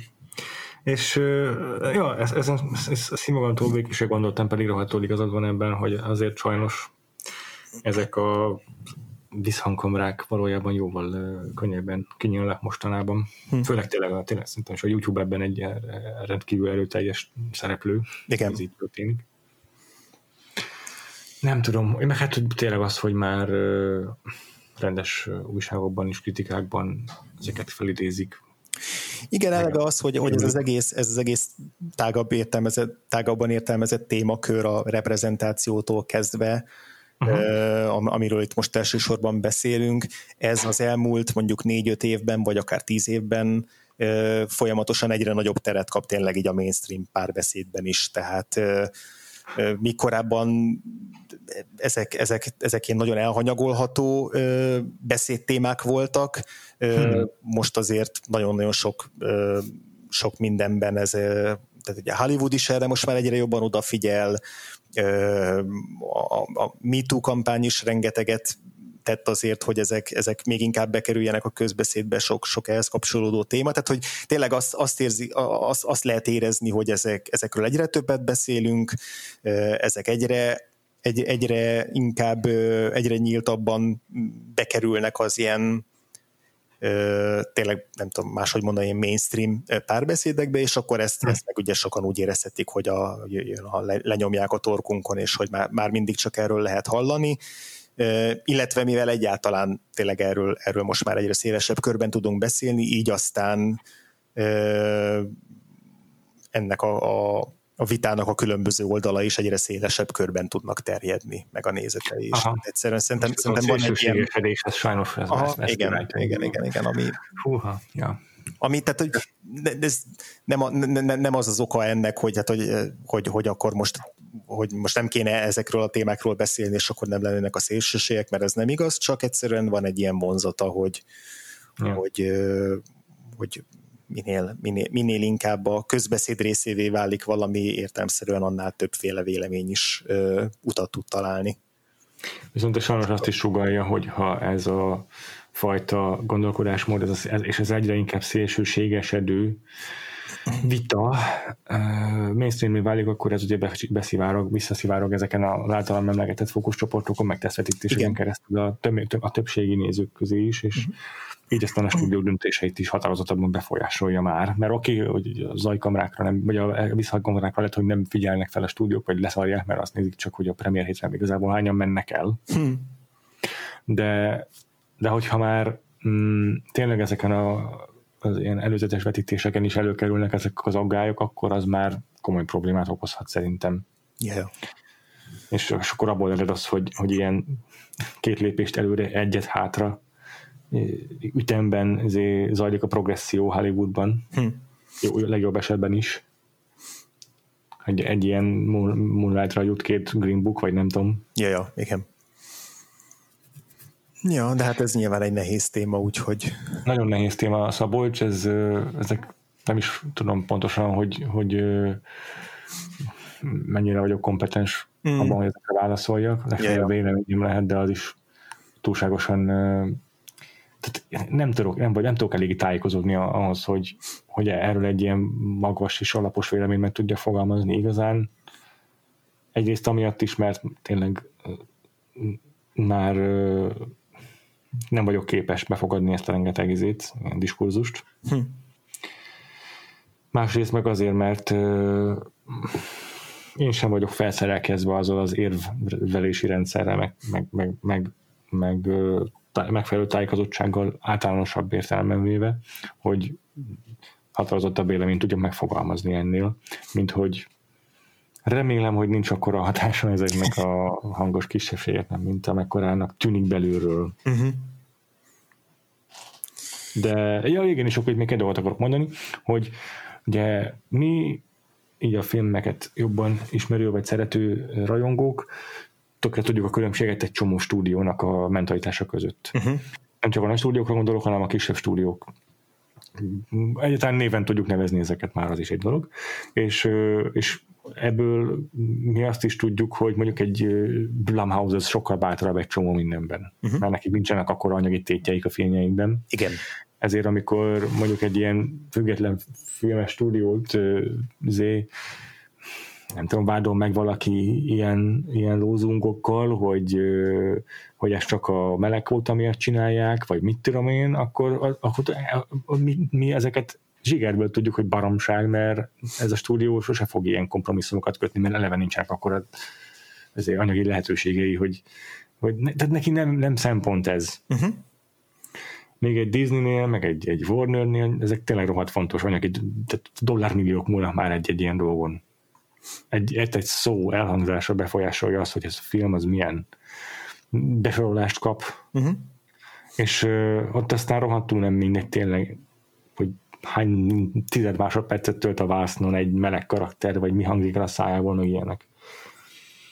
De egy független stúdió nem meg rohadtul mindegy, csak ezeket, ezek, ezek is olyan dolgok, amelyek uh, mm, ha nem vagy ilyen filmrajongó, vagy, vagy nem ásod bele magad ezekbe az ilyen mm, szakmai részeibe a filmkészítésnek, akkor sose fogod megtudni, és nem tudsz különbséget tenni az ilyen szempontból a filmeknek a hátterek között. Uh-huh. Pedig ez is nagyon fontos befolyásoló tényező egy-egy ilyen döntésnél, egy-egy ilyen témában.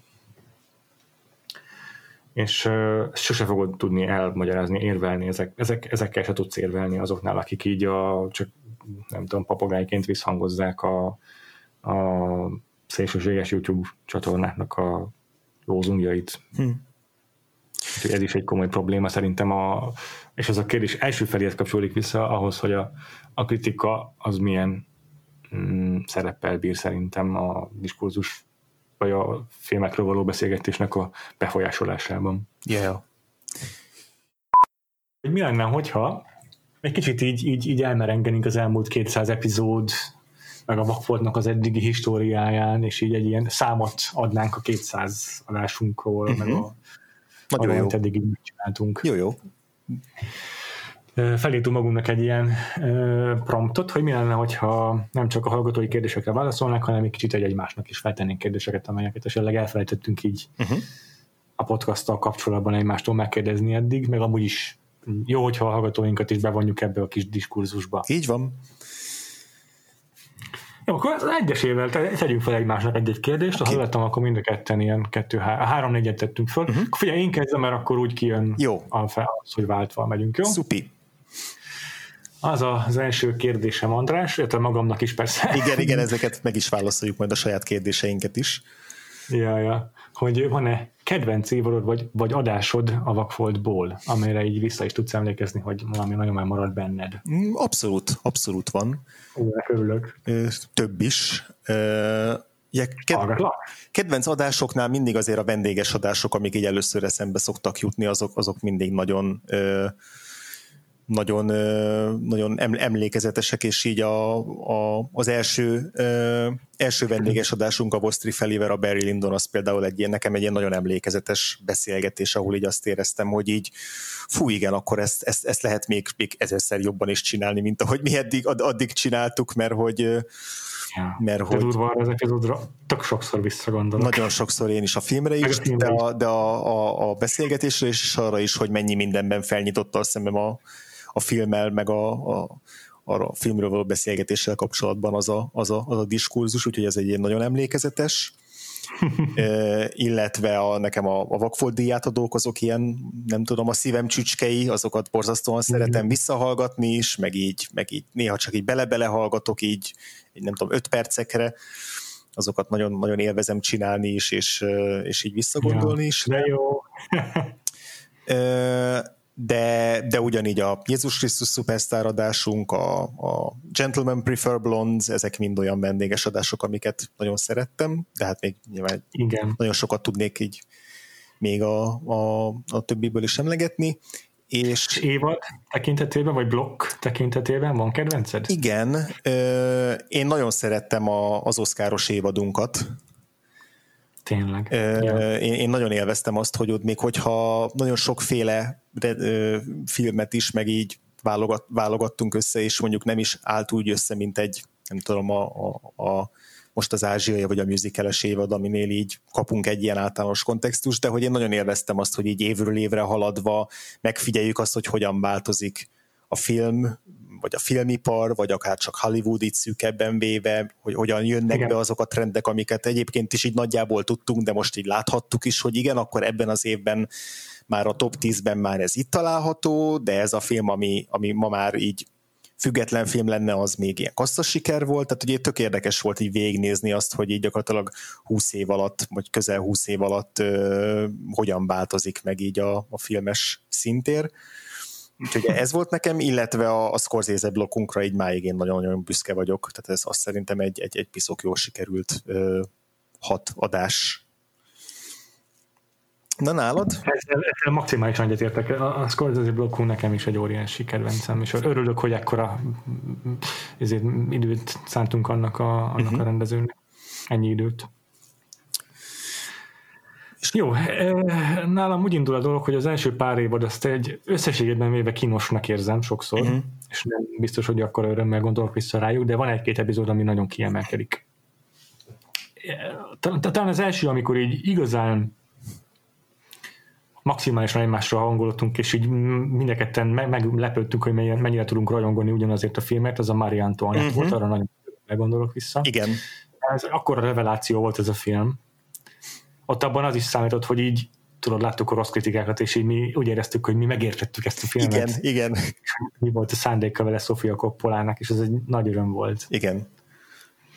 Ö, aztán az első évadból még én is persze a Barry Lyndon adásra ugyanígy mondom, nagyon-nagyon sokat gondolok vissza, és ami még nagyon szívem csücske volt, az a DC The New Frontier adás, mert egy rajongó, új, új ember rajongója lettem ott.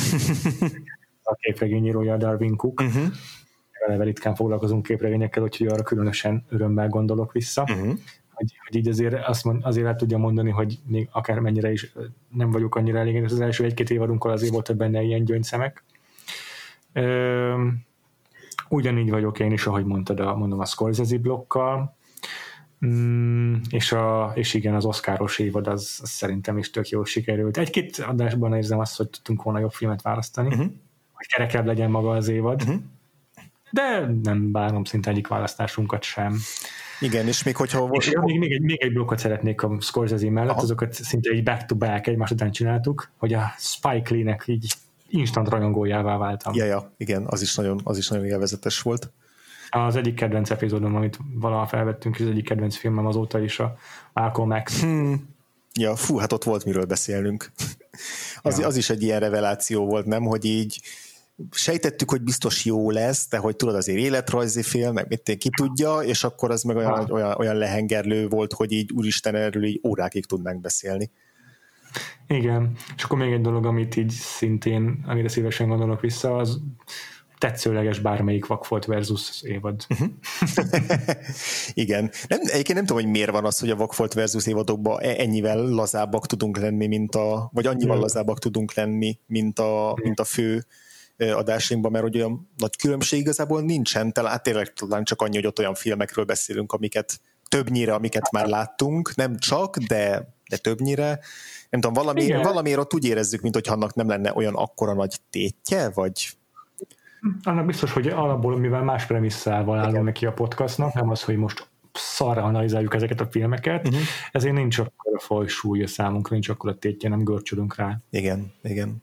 Ja, még egy blokkot hadd mondjak, mert, mert a, tehát három rendező van, akinek én tényleg abszolút vitathatatlan rajongójává váltam a Vakvodnak köszönhetően. Uh-huh jó, Scorsese az eddig is, de hogy így elmélyült a rajongás, uh-huh. de a Spike Lee mellett ott van még azért Werner Herzog is. Ó, igen, fú, az is a nagyon jó blokk volt. Örülök, hogy azért nem, nem csak killódás és gyötrelem ez a vak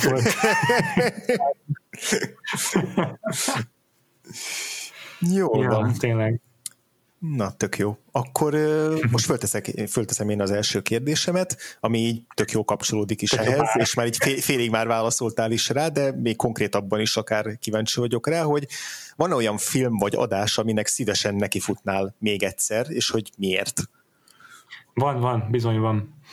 Mm, felírtam párat magamnak. Általában olyan indokai vannak annak, hogy szívesen nekifutnék egy adásnak újból, az az, hogy más podcastokat meghallva ugyanarról a filmről rájövök, hogy mennyi mindenről nem beszéltünk, mm. amiről amúgy tudtunk volna. Mm-hmm. Vagy hülyék voltunk hozzá, vagy nem olvastunk utána kellőképpen, vagy hiányzott a kontextus, és basszus tök kínos, meg izé szarérzés, hogy, hogy felületesek voltunk. Mm-hmm. Általában az Unspooled podcast. Igen. az, ami ezt kiváltja, meg az én mindig hozzon a legfelkészültebb, legrátermettebb podcastoló, akit ismerek de hát szerintem ez előfordulhat akkor is, hogyha a Next Picture Show-ban pont egy olyan filmet fognak ki, amivel foglalkoztunk. Uh-huh.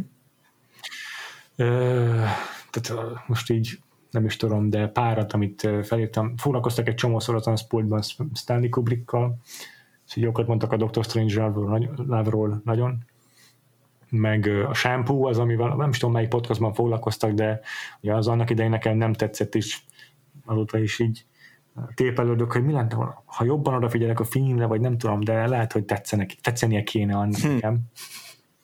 Főleg, hogy így avval a filmben is így.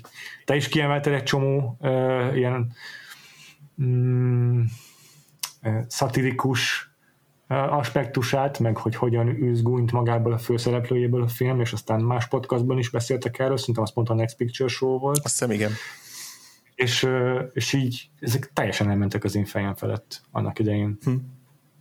Aztán voltak olyan blokkok, ami, vagy epizódok, amelyek meg úgy érzem, hogy nem voltak, tehát hiányzott a kontextus, mert egy-egy filmet néztünk csak meg uh-huh. az adott személytől, vagy valahogy nem voltak elég áttekintőek, vagy körültekintőek. Tehát volt egy tök érdekes uh, harcművészes blokkunk, de valójában így éppen, ha csak belekaptunk dolgokba. Uh-huh. Aztán uh, fú, nem is tudom már, de a, a, azt hiszem ugyanúgy éreztem a Sunset Boulevard kapcsán, tehát az Alkony sugárútnál is, hogy itt, itt, itt, itt attól a rendezőtől még több mindent kéne megnéznünk, hogy, hogy, hogy úgy érezzem, hogy most maga biztosan tudok beszélni az Alkony sugárútról. Uh-huh. Billy Wilderről beszélünk, és azért nála sokkal-sokkal, tehát sok minden hiányzott nekem az a filmhez. Így is jobb, jobb beszéltünk róla, de még úgy érzem, hogy hiányzott a meg, is, meg, meg mélyebb megértéséhez sok minden. És amivel leginkább így éreztem, az meg a, a diadalmas szerelem. Uh-huh. Mert jóval később még egy nem tudom, nem is tudom, talán Vakfot versus, bármire megnéztünk még egy Powell Pressburger filmet, a mi volt a címe? Black Narcissus-t. Black Narcissus-t, Black Narcissus-t, és mind a kettőn úgy éreztem, hogy nem tudok kellő erőteljes fogást találni a filmben, mert nem láttam még elegendő Powell és Pressburger filmet. Uh-huh. ezeket így szívesen újra, újráznám, hogyha lehetőségem adódna, csak úgy, hogy akkor nagyobb körítést adnék hozzá. Aha, értem. Nálad milyenek vannak ilyen hasonlók? Ö... A, a, ami egyértelműen szerintem így a, nem tudom, az egy, egyik leg, leg, legrosszabb adásunk volt, és, és egyben egy hatalmas tanulság is, hogy, hogy, hogy, hogy vígjátékról milyen iszonyatosan nehéz beszélni. Jól felépíteni uh-huh. és tartalmasan az a Blazing Saddles adásunk volt. Ja. Azt hiszem arról pont volt megint a, Házpultban. Igen, vagy talán még a Canonban, igen, az, az előzményében, valamelyikben volt egy adás, és igen, igen ott volt egy ilyen ja. hideg zuhanyszerű élmény hallgatni azt, hogy wow, tehát igen, akkor itt ilyen, ilyen politikai kontextus, meg filmtörténeti kontextus, meg mennyi mindent letett volna a helyet, hogy itt soroljuk, hogy mik a jó poénok abba a filmbe, szóval hogy az, az nagyon kifogott rajtunk szerintem a, a, ja. a Blazing Saddles. Uh, illetve hát én is így a, a, az első pár évadunkba visszamennék, és a, a, a legelső adást például a My Dinner with Andrét azt így nem ismerem visszahallgatni, mert így, mert így félek attól, hogy, hogy, hogy, hogy, hogy ott mit művelhettünk. Igen, mikor így a, néha nézegetem a podcast statisztikáit, és azt látom, hogy még mindig sokan visszamennek az első részre. Gondolom, hogy nem tudom, kíváncsiságból, hogy meghallgassák uh-huh. a mhm. premisszát, mert abban biztos jobban elmondjuk, vagy lehet, hogy az emberek kompletisták és előről próbálják hallgatni, de néha így látom, hogy megugrik annak a hallgatottság, hogy mindig elszörnyedek. Igen. Igen, Fú, ott, ott, ott még nagyon-nagyon görcsöltük ezt az egészet. Tehát az, az, az, az, az, még, az még biztos, hogy egy borzasztó nehézket, nehézkes adás volt.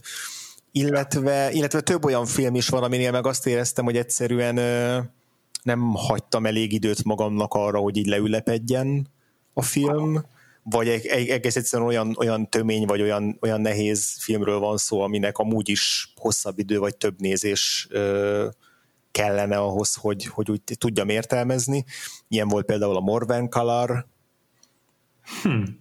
aminél, ami, aminél így, így nem, emlék, nem, nem, nem emlékszem, hogy mennyire tudtam igazán jól ö, megragadni azt, hogy, hogy az a film az, az micsoda és, és milyen hatással van aztán a, a megalkuvó az európai évadunkból, Igen. európai évadunkból több ilyen adás is volt, ahol egyrészt a kontextus, amit emlegettél, ott is zavaró volt, hogy mit megnézzünk egy, egy random Fellini filmet, és akkor most milyen alapon beszélünk róla, vagy itt a, Bertol, vagy itt a Bertolucci-nál, de hogy itt maga a film is egy ilyen nagyon nagy kihívás elé állított, és szerintem így utólag már valószínűleg összeszedettebben tudnék fogalmazni róla. És volt olyan film, aminél ez be is bizonyosodott, ez az ártatlanság kora, a Scorsese wow. blokkunkból, ami egyébként ettől függetlenül egy tök jó adás lett, de hogy emlékszem, hogy meg ott vissza is hallgattam azt az adást egyszer, hogy, hogy ott így beszélek arról, hogy mit én előző nap láttam a filmet, és még nagyon friss, és, és még, még nem állt össze teljesen, és ott a, ott minél, azóta újra néztem, és, és így egyre magasabban áll nálam a, a, a Scorsese ranglistán, tehát így nem tudom, tényleg top három Scorsese film egyikének tartom, és az biztos, hogy itt még, még nem tartottam itt a, a, a, akkor, amikor fölvettük az adást. Ami nem feltétlenül baj, tehát így mégis tök jó az, hogy egy, egy filmnek van ilyen kifutása, és nyilván változik róla a véleményünk, meg alakul, de de ez az bizonyítja, hogy igen, van, vannak olyan filmek, amiknél így nem, nem tesz jót az, hogyha mondjuk mit én egy nappal a megnézése után kell leülni, megbeszélni.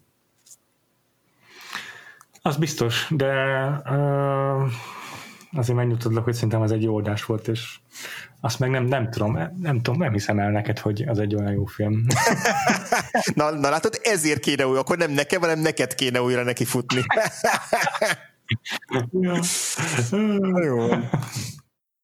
És akkor most ezzel le is zárjuk ezt a, akkor ezek szerint trilógiát, ugyanúgy, ja. ahogy a két évvel ezelőtti levelező rovatunk is három adást termelt a, a mostani is.